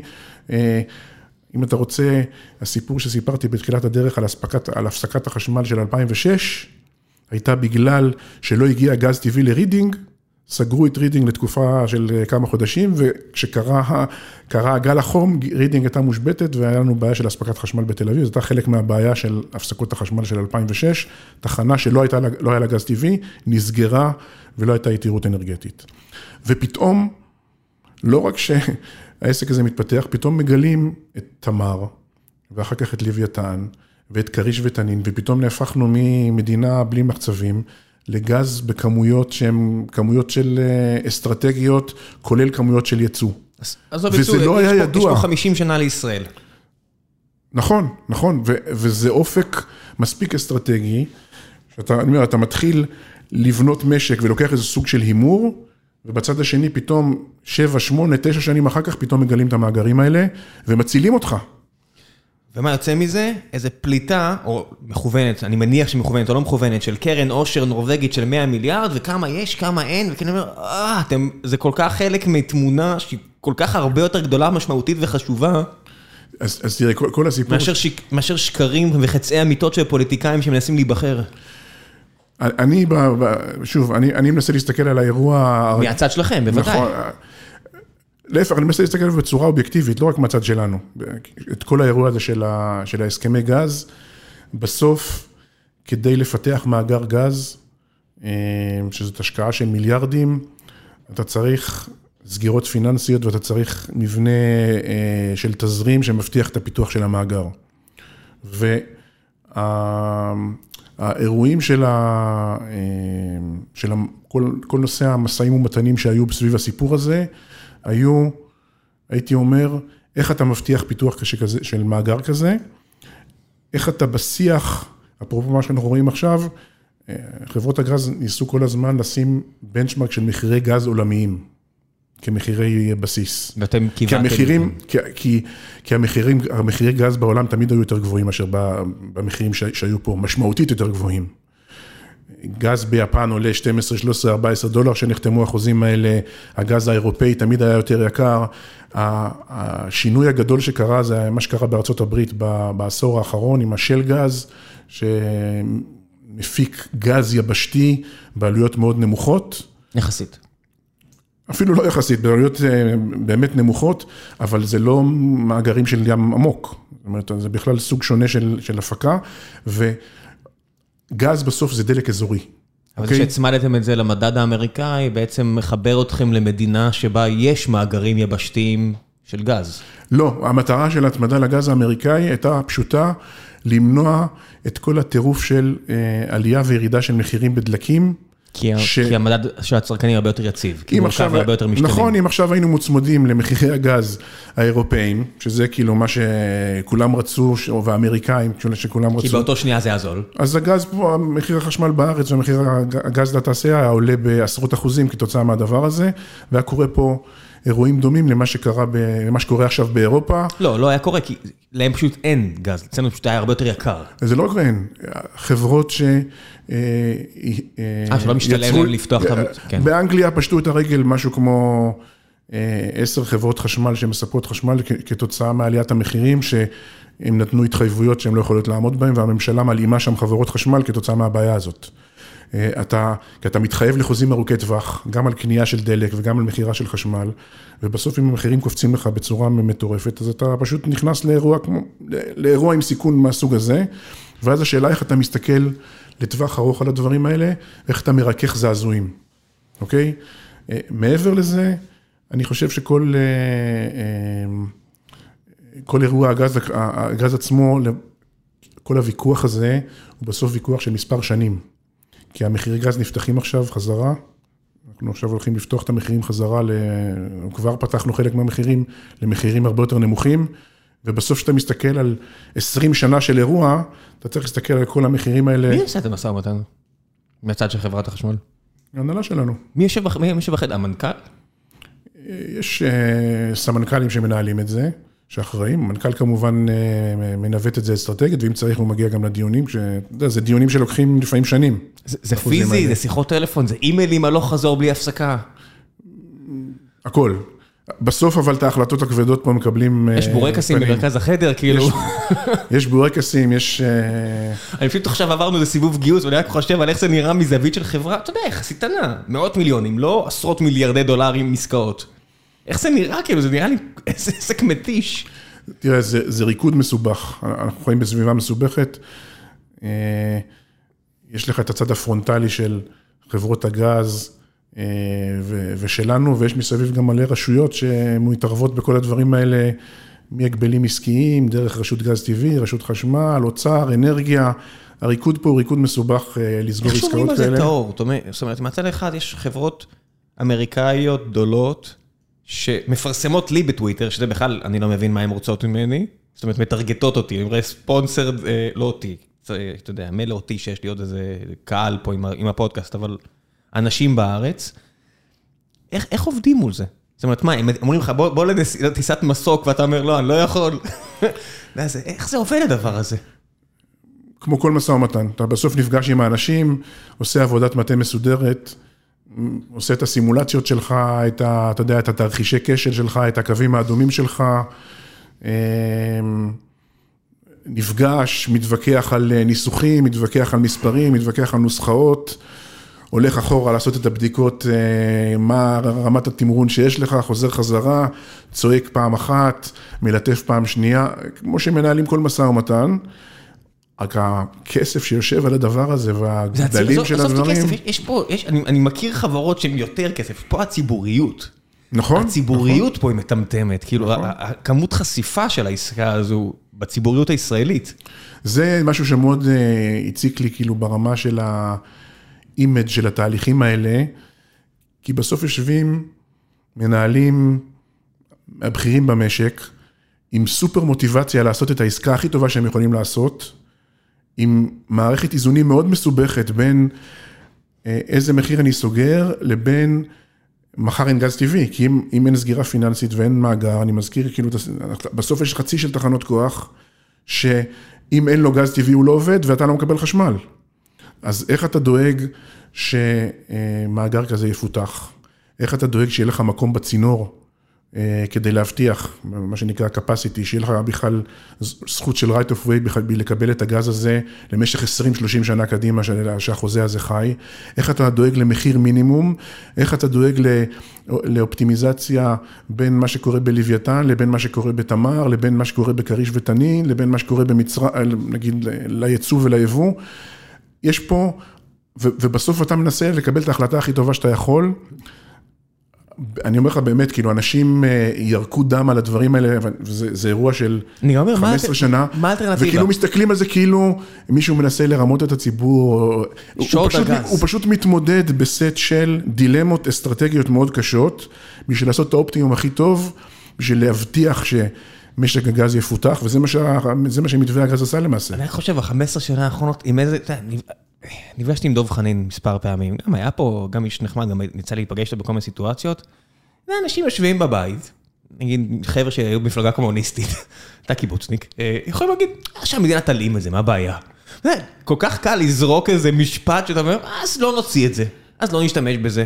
לא, בוא נקנה מבחוץ, זה יותר משתלם, גם את זה, כל מיני אנשים חכמים, גם שהיו פה בפוסט, אמרו, יותר תסתכל, back of the napkin אה, envelope אה, כזה calculation בטוויטר, בכמה שורות, וזה, מה אתה, איך אתה בכלל מרגיש בנוח לנהל את הדיון הזה, כאילו, עם כל כך מעט ידע, אתה עוד שנייה עובר לדבר על כדורגל, אתה עוד שנייה תעבור לדבר על ריקוד עם כוכבים, או לא יודע מה, אה, רוקדים עם כוכבים, או לא יודע מה, איזה ריאליטי, אתה עוד שנייה תחליף נושא שמונה פעמים היום, באיזה נוחות אתה מדבר על הנושא הזה. אני אה, מאוד מזדהה עם מה שאתה אומר, זאת אומרת, זה מאוד מתסכל, כי אתה מצטטים לך את המחירים של השני דולר בארצות הברית וכל מיני כאלה דברים שבכלל לא רלוונטיים פה לעניין, ואתה גם לא תמיד יכול לשתף בשיח, בגלל המורכבות של זה, כל לא בגלל שזה סודי, כן. את כל השיקולים ואת כל האיזונים ש- שהמערכת עושה בשביל לעשות את האופטימום. למרות שלא עשיתם עבודה מספיק טובה בתקשורת של הדבר הזה. זה, אני, מסתכל מבחוץ, נורא קל לבקר, אני, אני יכול להגיד את זה על כל גוף, גם על, עליי, שאני לא עושה עבודה מספיק טובה לתקשר את מה שאנחנו עושים, אבל לתקשר על מה אתם עושים אופטימיזציה, זה בסוף לה, להזכיר לכולם, אתה יודע, את הנחות המוצא. אנחנו רוצים להעביר את המשק לגז. רוצים לעשות את זה כמה שיותר מהר. אם לא נעשה את זה, זה מה שקורה, זיהום אוויר, טה-טה-טה-טה-טה. רק כדי לנטרל את כל הרעש, אני יודע שזה מת- מתסכל ומתיש, בטח, בטח שאני מעביר לך ביקורת, מה הבעיה להעביר ביקורת, זה הכי קל עבורי. אבל אני מסתכל מהצד, אני אומר, אנשים כל הזמן שוכחים what are you optimizing for? אצלנו, אתה יודע, כל, פגישה, אתה צריך להזכיר את זה, כי אנחנו שוכחים, אני אומר לך, רק אתמול בלילה הייתה פגישת ישיבה, שמישהו העלה, תגיד, הפרויקט החשוב הזה, על מה אנחנו עושים אופטימיזציה שוב? כי זה, כי זה, אתה יודע, אנחנו מופצצים נכון, במידע. נכון. וצריך להזכיר לציבור כל הזמן, מה מנסים פה, ואתה יודע, אתה אומר, אנשים אומרים, היינו משיגים ב-4 דולר ולא ב-5 דולר. אומר, אוקיי, אחי, ה- ההבדל הזה, מה, מה, על מה אתה מדבר פה? על כמה שהמדינה קיבלה מהמכירה של מאנדיי עכשיו? זאת אומרת, זה ה... מההנפקה? זה, זה, זה ה... מה שאתה מדבר איתי פה עכשיו, שאתה חופר לי כבר כמה שנים פה? אז עשינו טעות, בסדר? כאילו, זה, תשמע, זה מתסכל, זה... לי יש איזו תזה לגבי התדמית של חברת חשמל בתקשורת בכלל. שוב, זו טענה אישית שלי, זה לא איזה... אה, כשאתה מספר לילדים שלך לפני השינה על הזאב הרע שיבוא ולא יודע מה, יטרוף את הסבתא. אתה לא מספר לא על הדוב הרע, ולא על השועל הרע, ולא על התנין הרע. נכון? אתה מספר על הזאב הרע, זה סוג של image, של נרטיב. אנחנו, אתרע מזלנו שאנחנו, אני מדבר איתך על אה, 30 שנה אחורה, אולי גם 50 שנה אחורה, ה, ה, להיכנס בחברת חשמל במובן של התדמית, זה סוג של נרטיב שמשרת אה, את המטרה של ייעול השירות הציבורי, של... אה, אה, כמו, כמו נושא חשמל חינם, כמו כל הדברים האלה שנכנסו אליהם. כי אתה פשוט, אה, כי אתה פשוט כבר זוכר את, זה נכון. זה היה מים בשנות ה-90, אני מרגיש, זה העניין של חשמל חינם לעובדי, זה זה משהו שכמעט ולא קיים, אם נשאל ילדים? בני 15 זה כמעט ולא קיים היום. אתה צודק, ו- ומה שאני רציתי להגיד, שהייתה לנו תובנה שתתחיל רפורמה, ושיתחילו להיות הרבה שחקנים בתוך העסק, וזה מה שקורה, אוקיי? ופתאום אתה מבין שהעסק הזה, יש יצרני חשמל פרטיים, ויש מספקים פרטיים, ויש חברות דלק, ויש חברות של אה, מפיקות, מפיקות של גז טבעי, ופתאום העסק הזה רווי בשחקנים, מה שפעם לא היה, פעם אנחנו היינו לבד, ולכן יצרו את הנרטיב הזה, הוא הלך והתפורר. בסדר? הוא לא נעלם, אבל בסוף הסוג של הזאב הרע הזה, הוא כבר לא בתוך הסיפור, כי אתה גם- עכשיו בסיפור אחר. תשמע, גם היינו מדינה הרבה יותר ענייה וסגפנית, וכל הטבה שמישהו קיבל, אלף זוגות עיניים נפתחו, אתה יודע, אה, הוא מקבל אה, חשמל חינם, אוקיי, פה כל חברת הייטק מציעה מקרר מלא במגנום ו- ומסיבות ותדבות, אז אתה יודע, אז פתאום החשמל חינם של עובדי החברה, הוא פחות מנקר עיניים. מסכים, הוא גם- מה לעשות, מדינה ענייה, כולם פותחים עיניים על כל מי שנוסע בוולבו, אז... גם בינינו כל הנושא של... אה, בסוף, כל חברה שיכולה לתת את המוצר שלה לעובדים, בין שזה עילית תיתן שוקולד, ובנקים ייתנו כסף, ובריאות תיתן אה, הנחה בתרופות, ומערכת לא כסף, אלא תנאים על כסף. התנאים, בבנקים. בסדר, מאה כסף, אחוז. כן. לזה התכוונתי, כן, כן, כן, כן. להלוואות, ומערכת החינוך או האוניברסיטאות ייתנו את הלימודים בחינם, וכל מערכת התחבורה תיתן נסיעה בחינם או טיסות בחינם וכדומה. זה נמצא בכל מקום. עזוב, זה אותנו פופוליזם. אני לא מוכן אפילו, עזוב, מה זה תפסו? אני אפילו לא מוכן לדבר. לא, נכנס, כאילו, כאימג', לא כ... יש כל כך הרבה עניינים, שאתה מדבר איתי על ייעול, כל מה שיש בעיה של אופטימיזציה של מערכת ונתפסים למשהו אחד, נכון, נכון. אין, בעיית מין מקס, אתה לא יכול לעשות אותה על משהו אחד, זה לא עובד ככה. המשוואה יש הרבה מאוד גורמים, אתה צריך להסתכל על הכל. דבר ראשון, תתחיל, שוב, what are we optimize? האם המוצר, השירות מספיק טוב, כן או לא? האם המחיר הגיוני, כן או לא? זאת אומרת, האם מגיעים מספיק טאלנטים? זאת אומרת, אני, אני רק חושב על הבעיות שאתה מתאר, מה הולך לקרות? אני למדתי לעשות חשמל, מה הולך לקרות אם כולם ירוצו לשבבים ואינטל והוואנה ולא יודע מה וגוגל, ו- ולא יגיעו מספיק אנשים מוכשרים לחברת החשמל. פתאום אני מתחיל לחשוב בראש, אתה יודע, שאתה שוחק את המעמד של חברות שהן חשובות. אני, זה יותר משחיקת מעמד, זה ממש, זה צורך חיוני, אתה בסוף צריך, דיברנו על זה, אנחנו בסוף נמצאים בלב הבעיה של, ה- של העסק ובלב המוצר הכי חיוני של המדינה. יש לנו אלפי מהנדסים בחברה, אה, וכל החברה היא בשיפט טכנולוגי אדיר, אדיר. אה, כל הנושא של רשתות חכמות וכל הנושא של קליטה של כל הטכנולוגיות החדשות האלה, איך אתה עושה אותן? מאנליטיקה ו-AI ודרך אה, רחפנים ורובוטיקה ותכנון של הדור הבא של תחנות הכוח וכל מה שנקרא סמארט גריד וכדומה, זה ממש האתגרים המרכזיים שאנחנו מתעסקים איתם עכשיו. בוא נעשה קצת שאלות מן הקהל. נראה לי כיסינו הרבה מהנושאים שרצו לשאול, אבל בוא נעשה בכל זאת. ועכשיו דבר המפרסם לפני. היי חבר'ה, לפני שנחזור לפרק המעולה הזה על חברת החשמל והמשק, אני רוצה לספר לכם על נותני החסות הנוספים שלנו, והפעם זה אחת מחברות ההייטק, אה, חברות, מחברות הסטארט-אפ הלוהטות בארץ, BigPanda.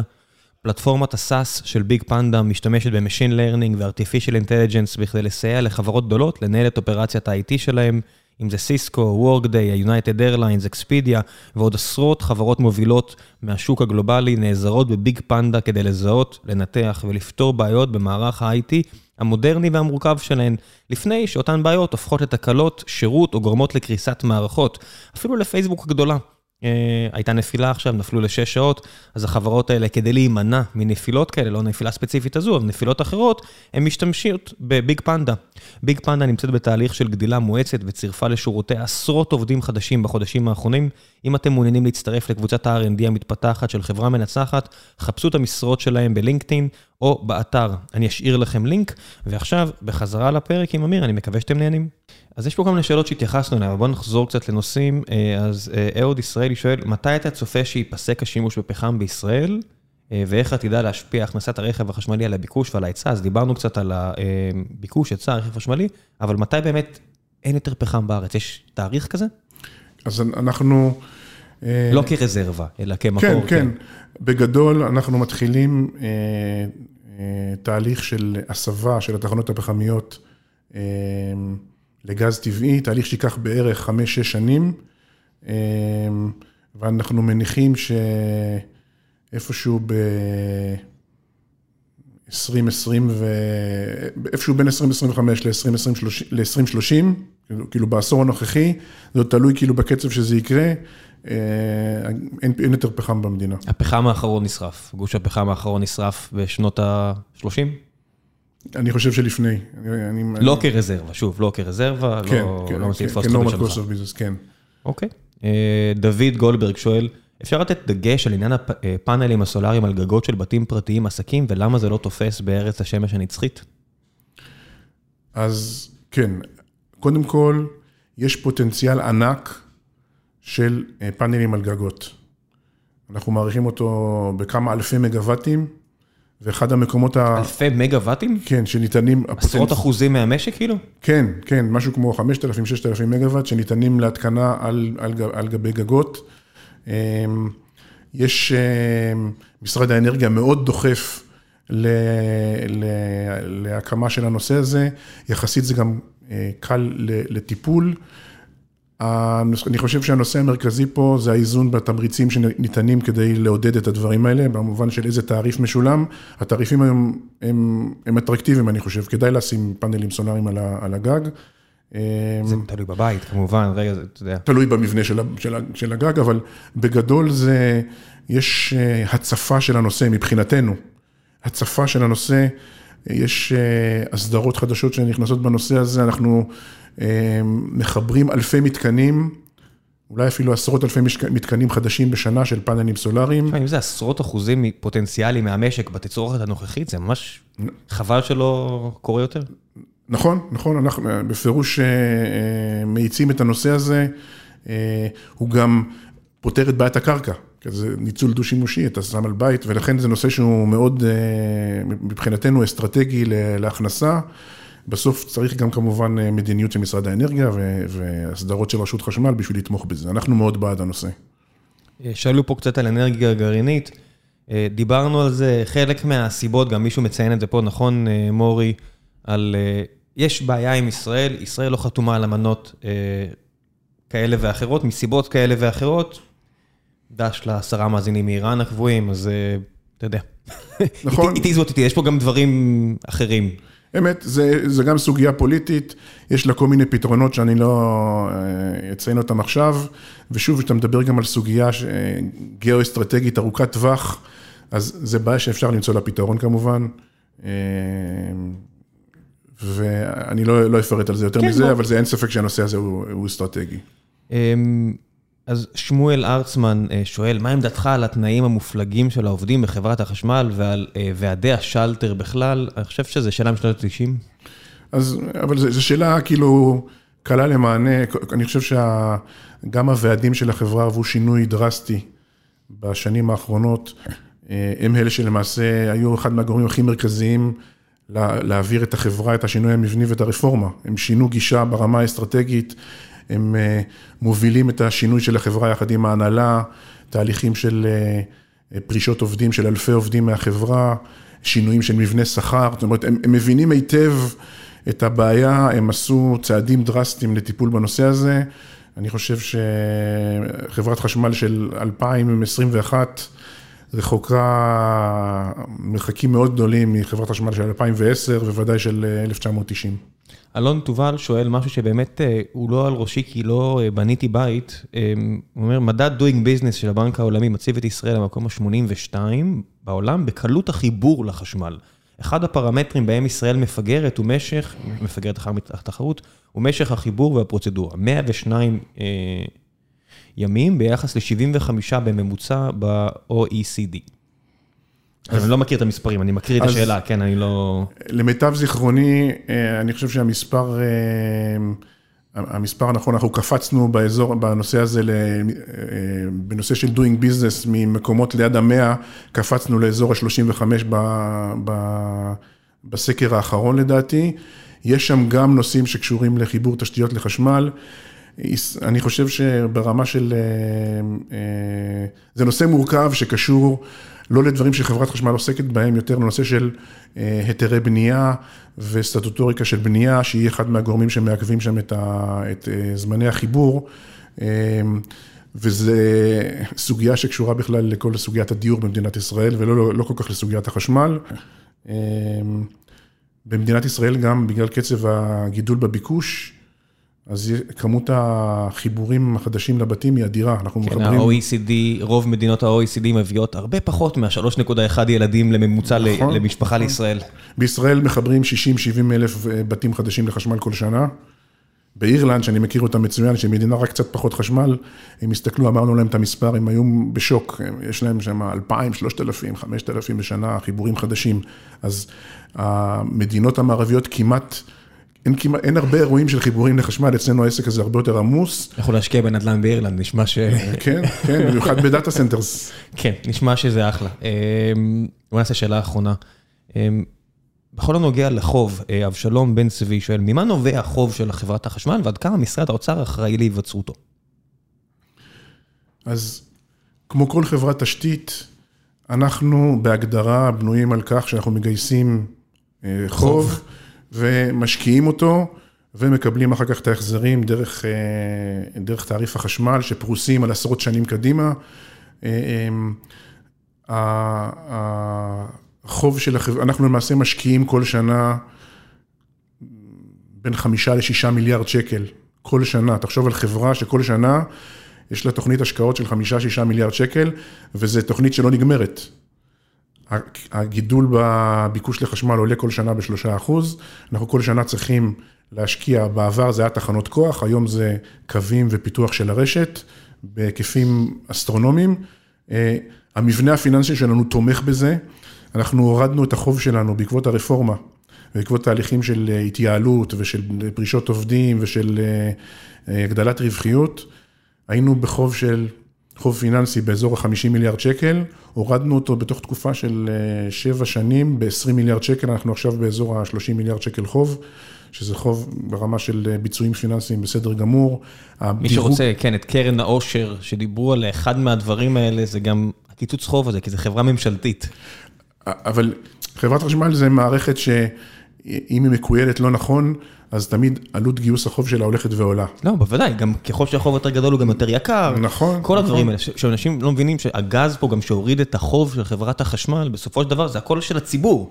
אם עכשיו המדינה הייתה צריכה להכניס יד לכיס ולכסות את זה, נחשו מה, זה מגיע מהמיסים, כן? אין פה מקור אחר לכסף. משחק סכום אפס, אבל בחברה עצמה, דרך תהליכים של התייעלות, העסק הזה עבר אה, שינוי דרסטי בשנים האחרונות.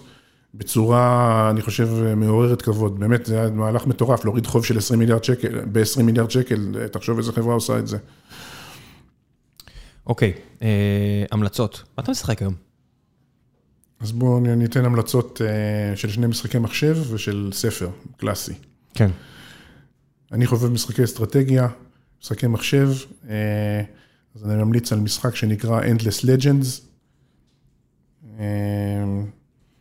משחק אה, של אחת מחברות המחשבים, אתה עוסק בתחום, אני יודע, אחת מחברות המחשבים אה, הגדולות בתחום הזה. אני חושב, אחד המשחקי האסטרטגיה הכי מדהימים שיש, בכל המכניקה שלו והגרפיקה שלו והמנגנונים שיש, אז אני מאוד ממליץ על המשחק הזה. המשחק המקורי או את השני? סליחה? את המקורי או את השני? אני חושב שכבר יצא שני, לא? יש כמה סדרות, יש Endless Legends, Endless Space, אז זה, כן, כן, זה משחק מקורי. לא, יצא גם Endless Legends 2, ב-17, 18? אז שניהם, כן, אתה צודק, שני המשחקים זה כאילו דור, דור אחד, כן. דור שניים. ומשחק FPS, Hell let loose, לא יודע אם אתה מכיר אותו. לא.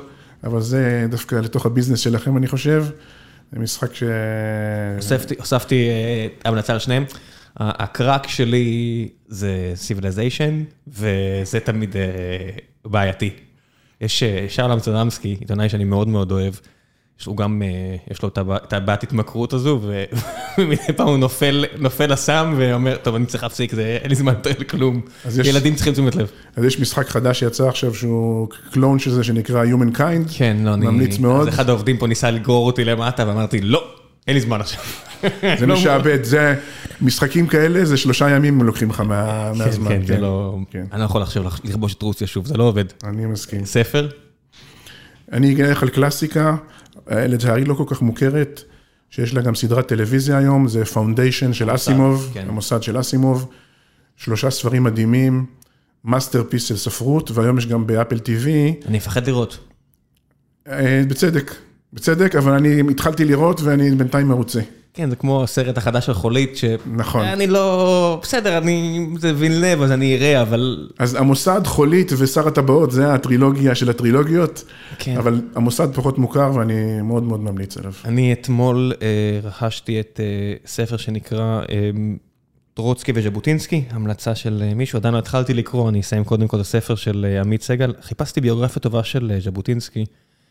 לא ראיתי אחת שכולם המליצו עליה, יש אחת שנקראת ז'אבו, שאני אתן לה צ'אנס אולי, אבל בינתיים מפגש דמיוני בין טרוצקי לז'בוטינסקי, שתי דמויות גדולות מהחיים של תחילת המאה ה-20. לגמרי. אז אני, אם, אם זה מוצלח, אני אגיד, זה בדיוק, מדברים על חברת החשמל ועל פופוליזם והכל, אז סיימתי את הספר לא מזמן על GE. ג'ק וולש, כולם מדברים עליו בתור אחד המנכ"לים הגדולים של המאה ה-20, ו-GE, שהייתה החברה בעלת השווי הכי גבוה בעולם, ואתה אומר... והספר פשוט קורע להם את הצורה, כמה מניפולציות פיננסיות שהן לא חוקיות בעליל, שקרים, רמאויות, פשוט עם כריזמה גדולה לשטח את האמת, ו- ו- ואנשים עדיין השתמשו בו בתור דוגמה למנכ"ל על. כל. מי שרוצה מהצד ההוא של הפוליטיקה לציין אותו בתור איזה, שהוא באמת היה מנכ"ל גדול, ובאמת החברה הייתה מאוד בעלת שווי גדול, אבל זה היה מבוסס על להגיד קריים מאות דקות, זה יהיה understatement, ואומרים, הנה, תסתכלו איך החברה קרסה מאז שג'ק וולש עזב, ואיך הוא ביקר אותה מבחוץ, ואתה אומר, האמריקאים יודעים נכון. לצבוע, לצייר ציור כל כך שונה מהמציאות, וטוב שיש היום. היה היה ספר כזה על על אליזבת הולמס, על על, על החברה שלה, ואני רואה אנשים שאומרים, סתם. שופכים את דמה, וזה רק היא אישה, והכל, ואז אתה קורא את הספר ואתה אומר, על מה אתם מדברים? bad blood נקרא הספר ההוא. אני אוהב אני אוהב עיתונאות חוקרת ברמה גבוהה, זה פשוט masterpiece, וזה כל כך בולט על עיתונאות ברמה נמוכה. אני מהנהן במיקרופון מהצד השני. כן, ודי ברמיזה. טוב, זהו, די, תודה רבה. צריך לחזור ל day job, ממש היה לי כיף, ממש תודה שבאת. תודה רבה, גם לי. רגע, רגע, רגע, אני חייב לעשות עוד משהו אחד, המלצה ממש חמה. בימים האחרונים אני רואה הרבה צילומים, אנשים רוכבים על החייל המסכן הזה, שהיה עם הטראומה, סעדון, שהצית עצמו ושוכב שוכב בבית החולים, כל מיני פוליטיקאים ואמנים מצטלמים ליד המיטה שלו באקט בזוי מאין כמוהו בעיניי.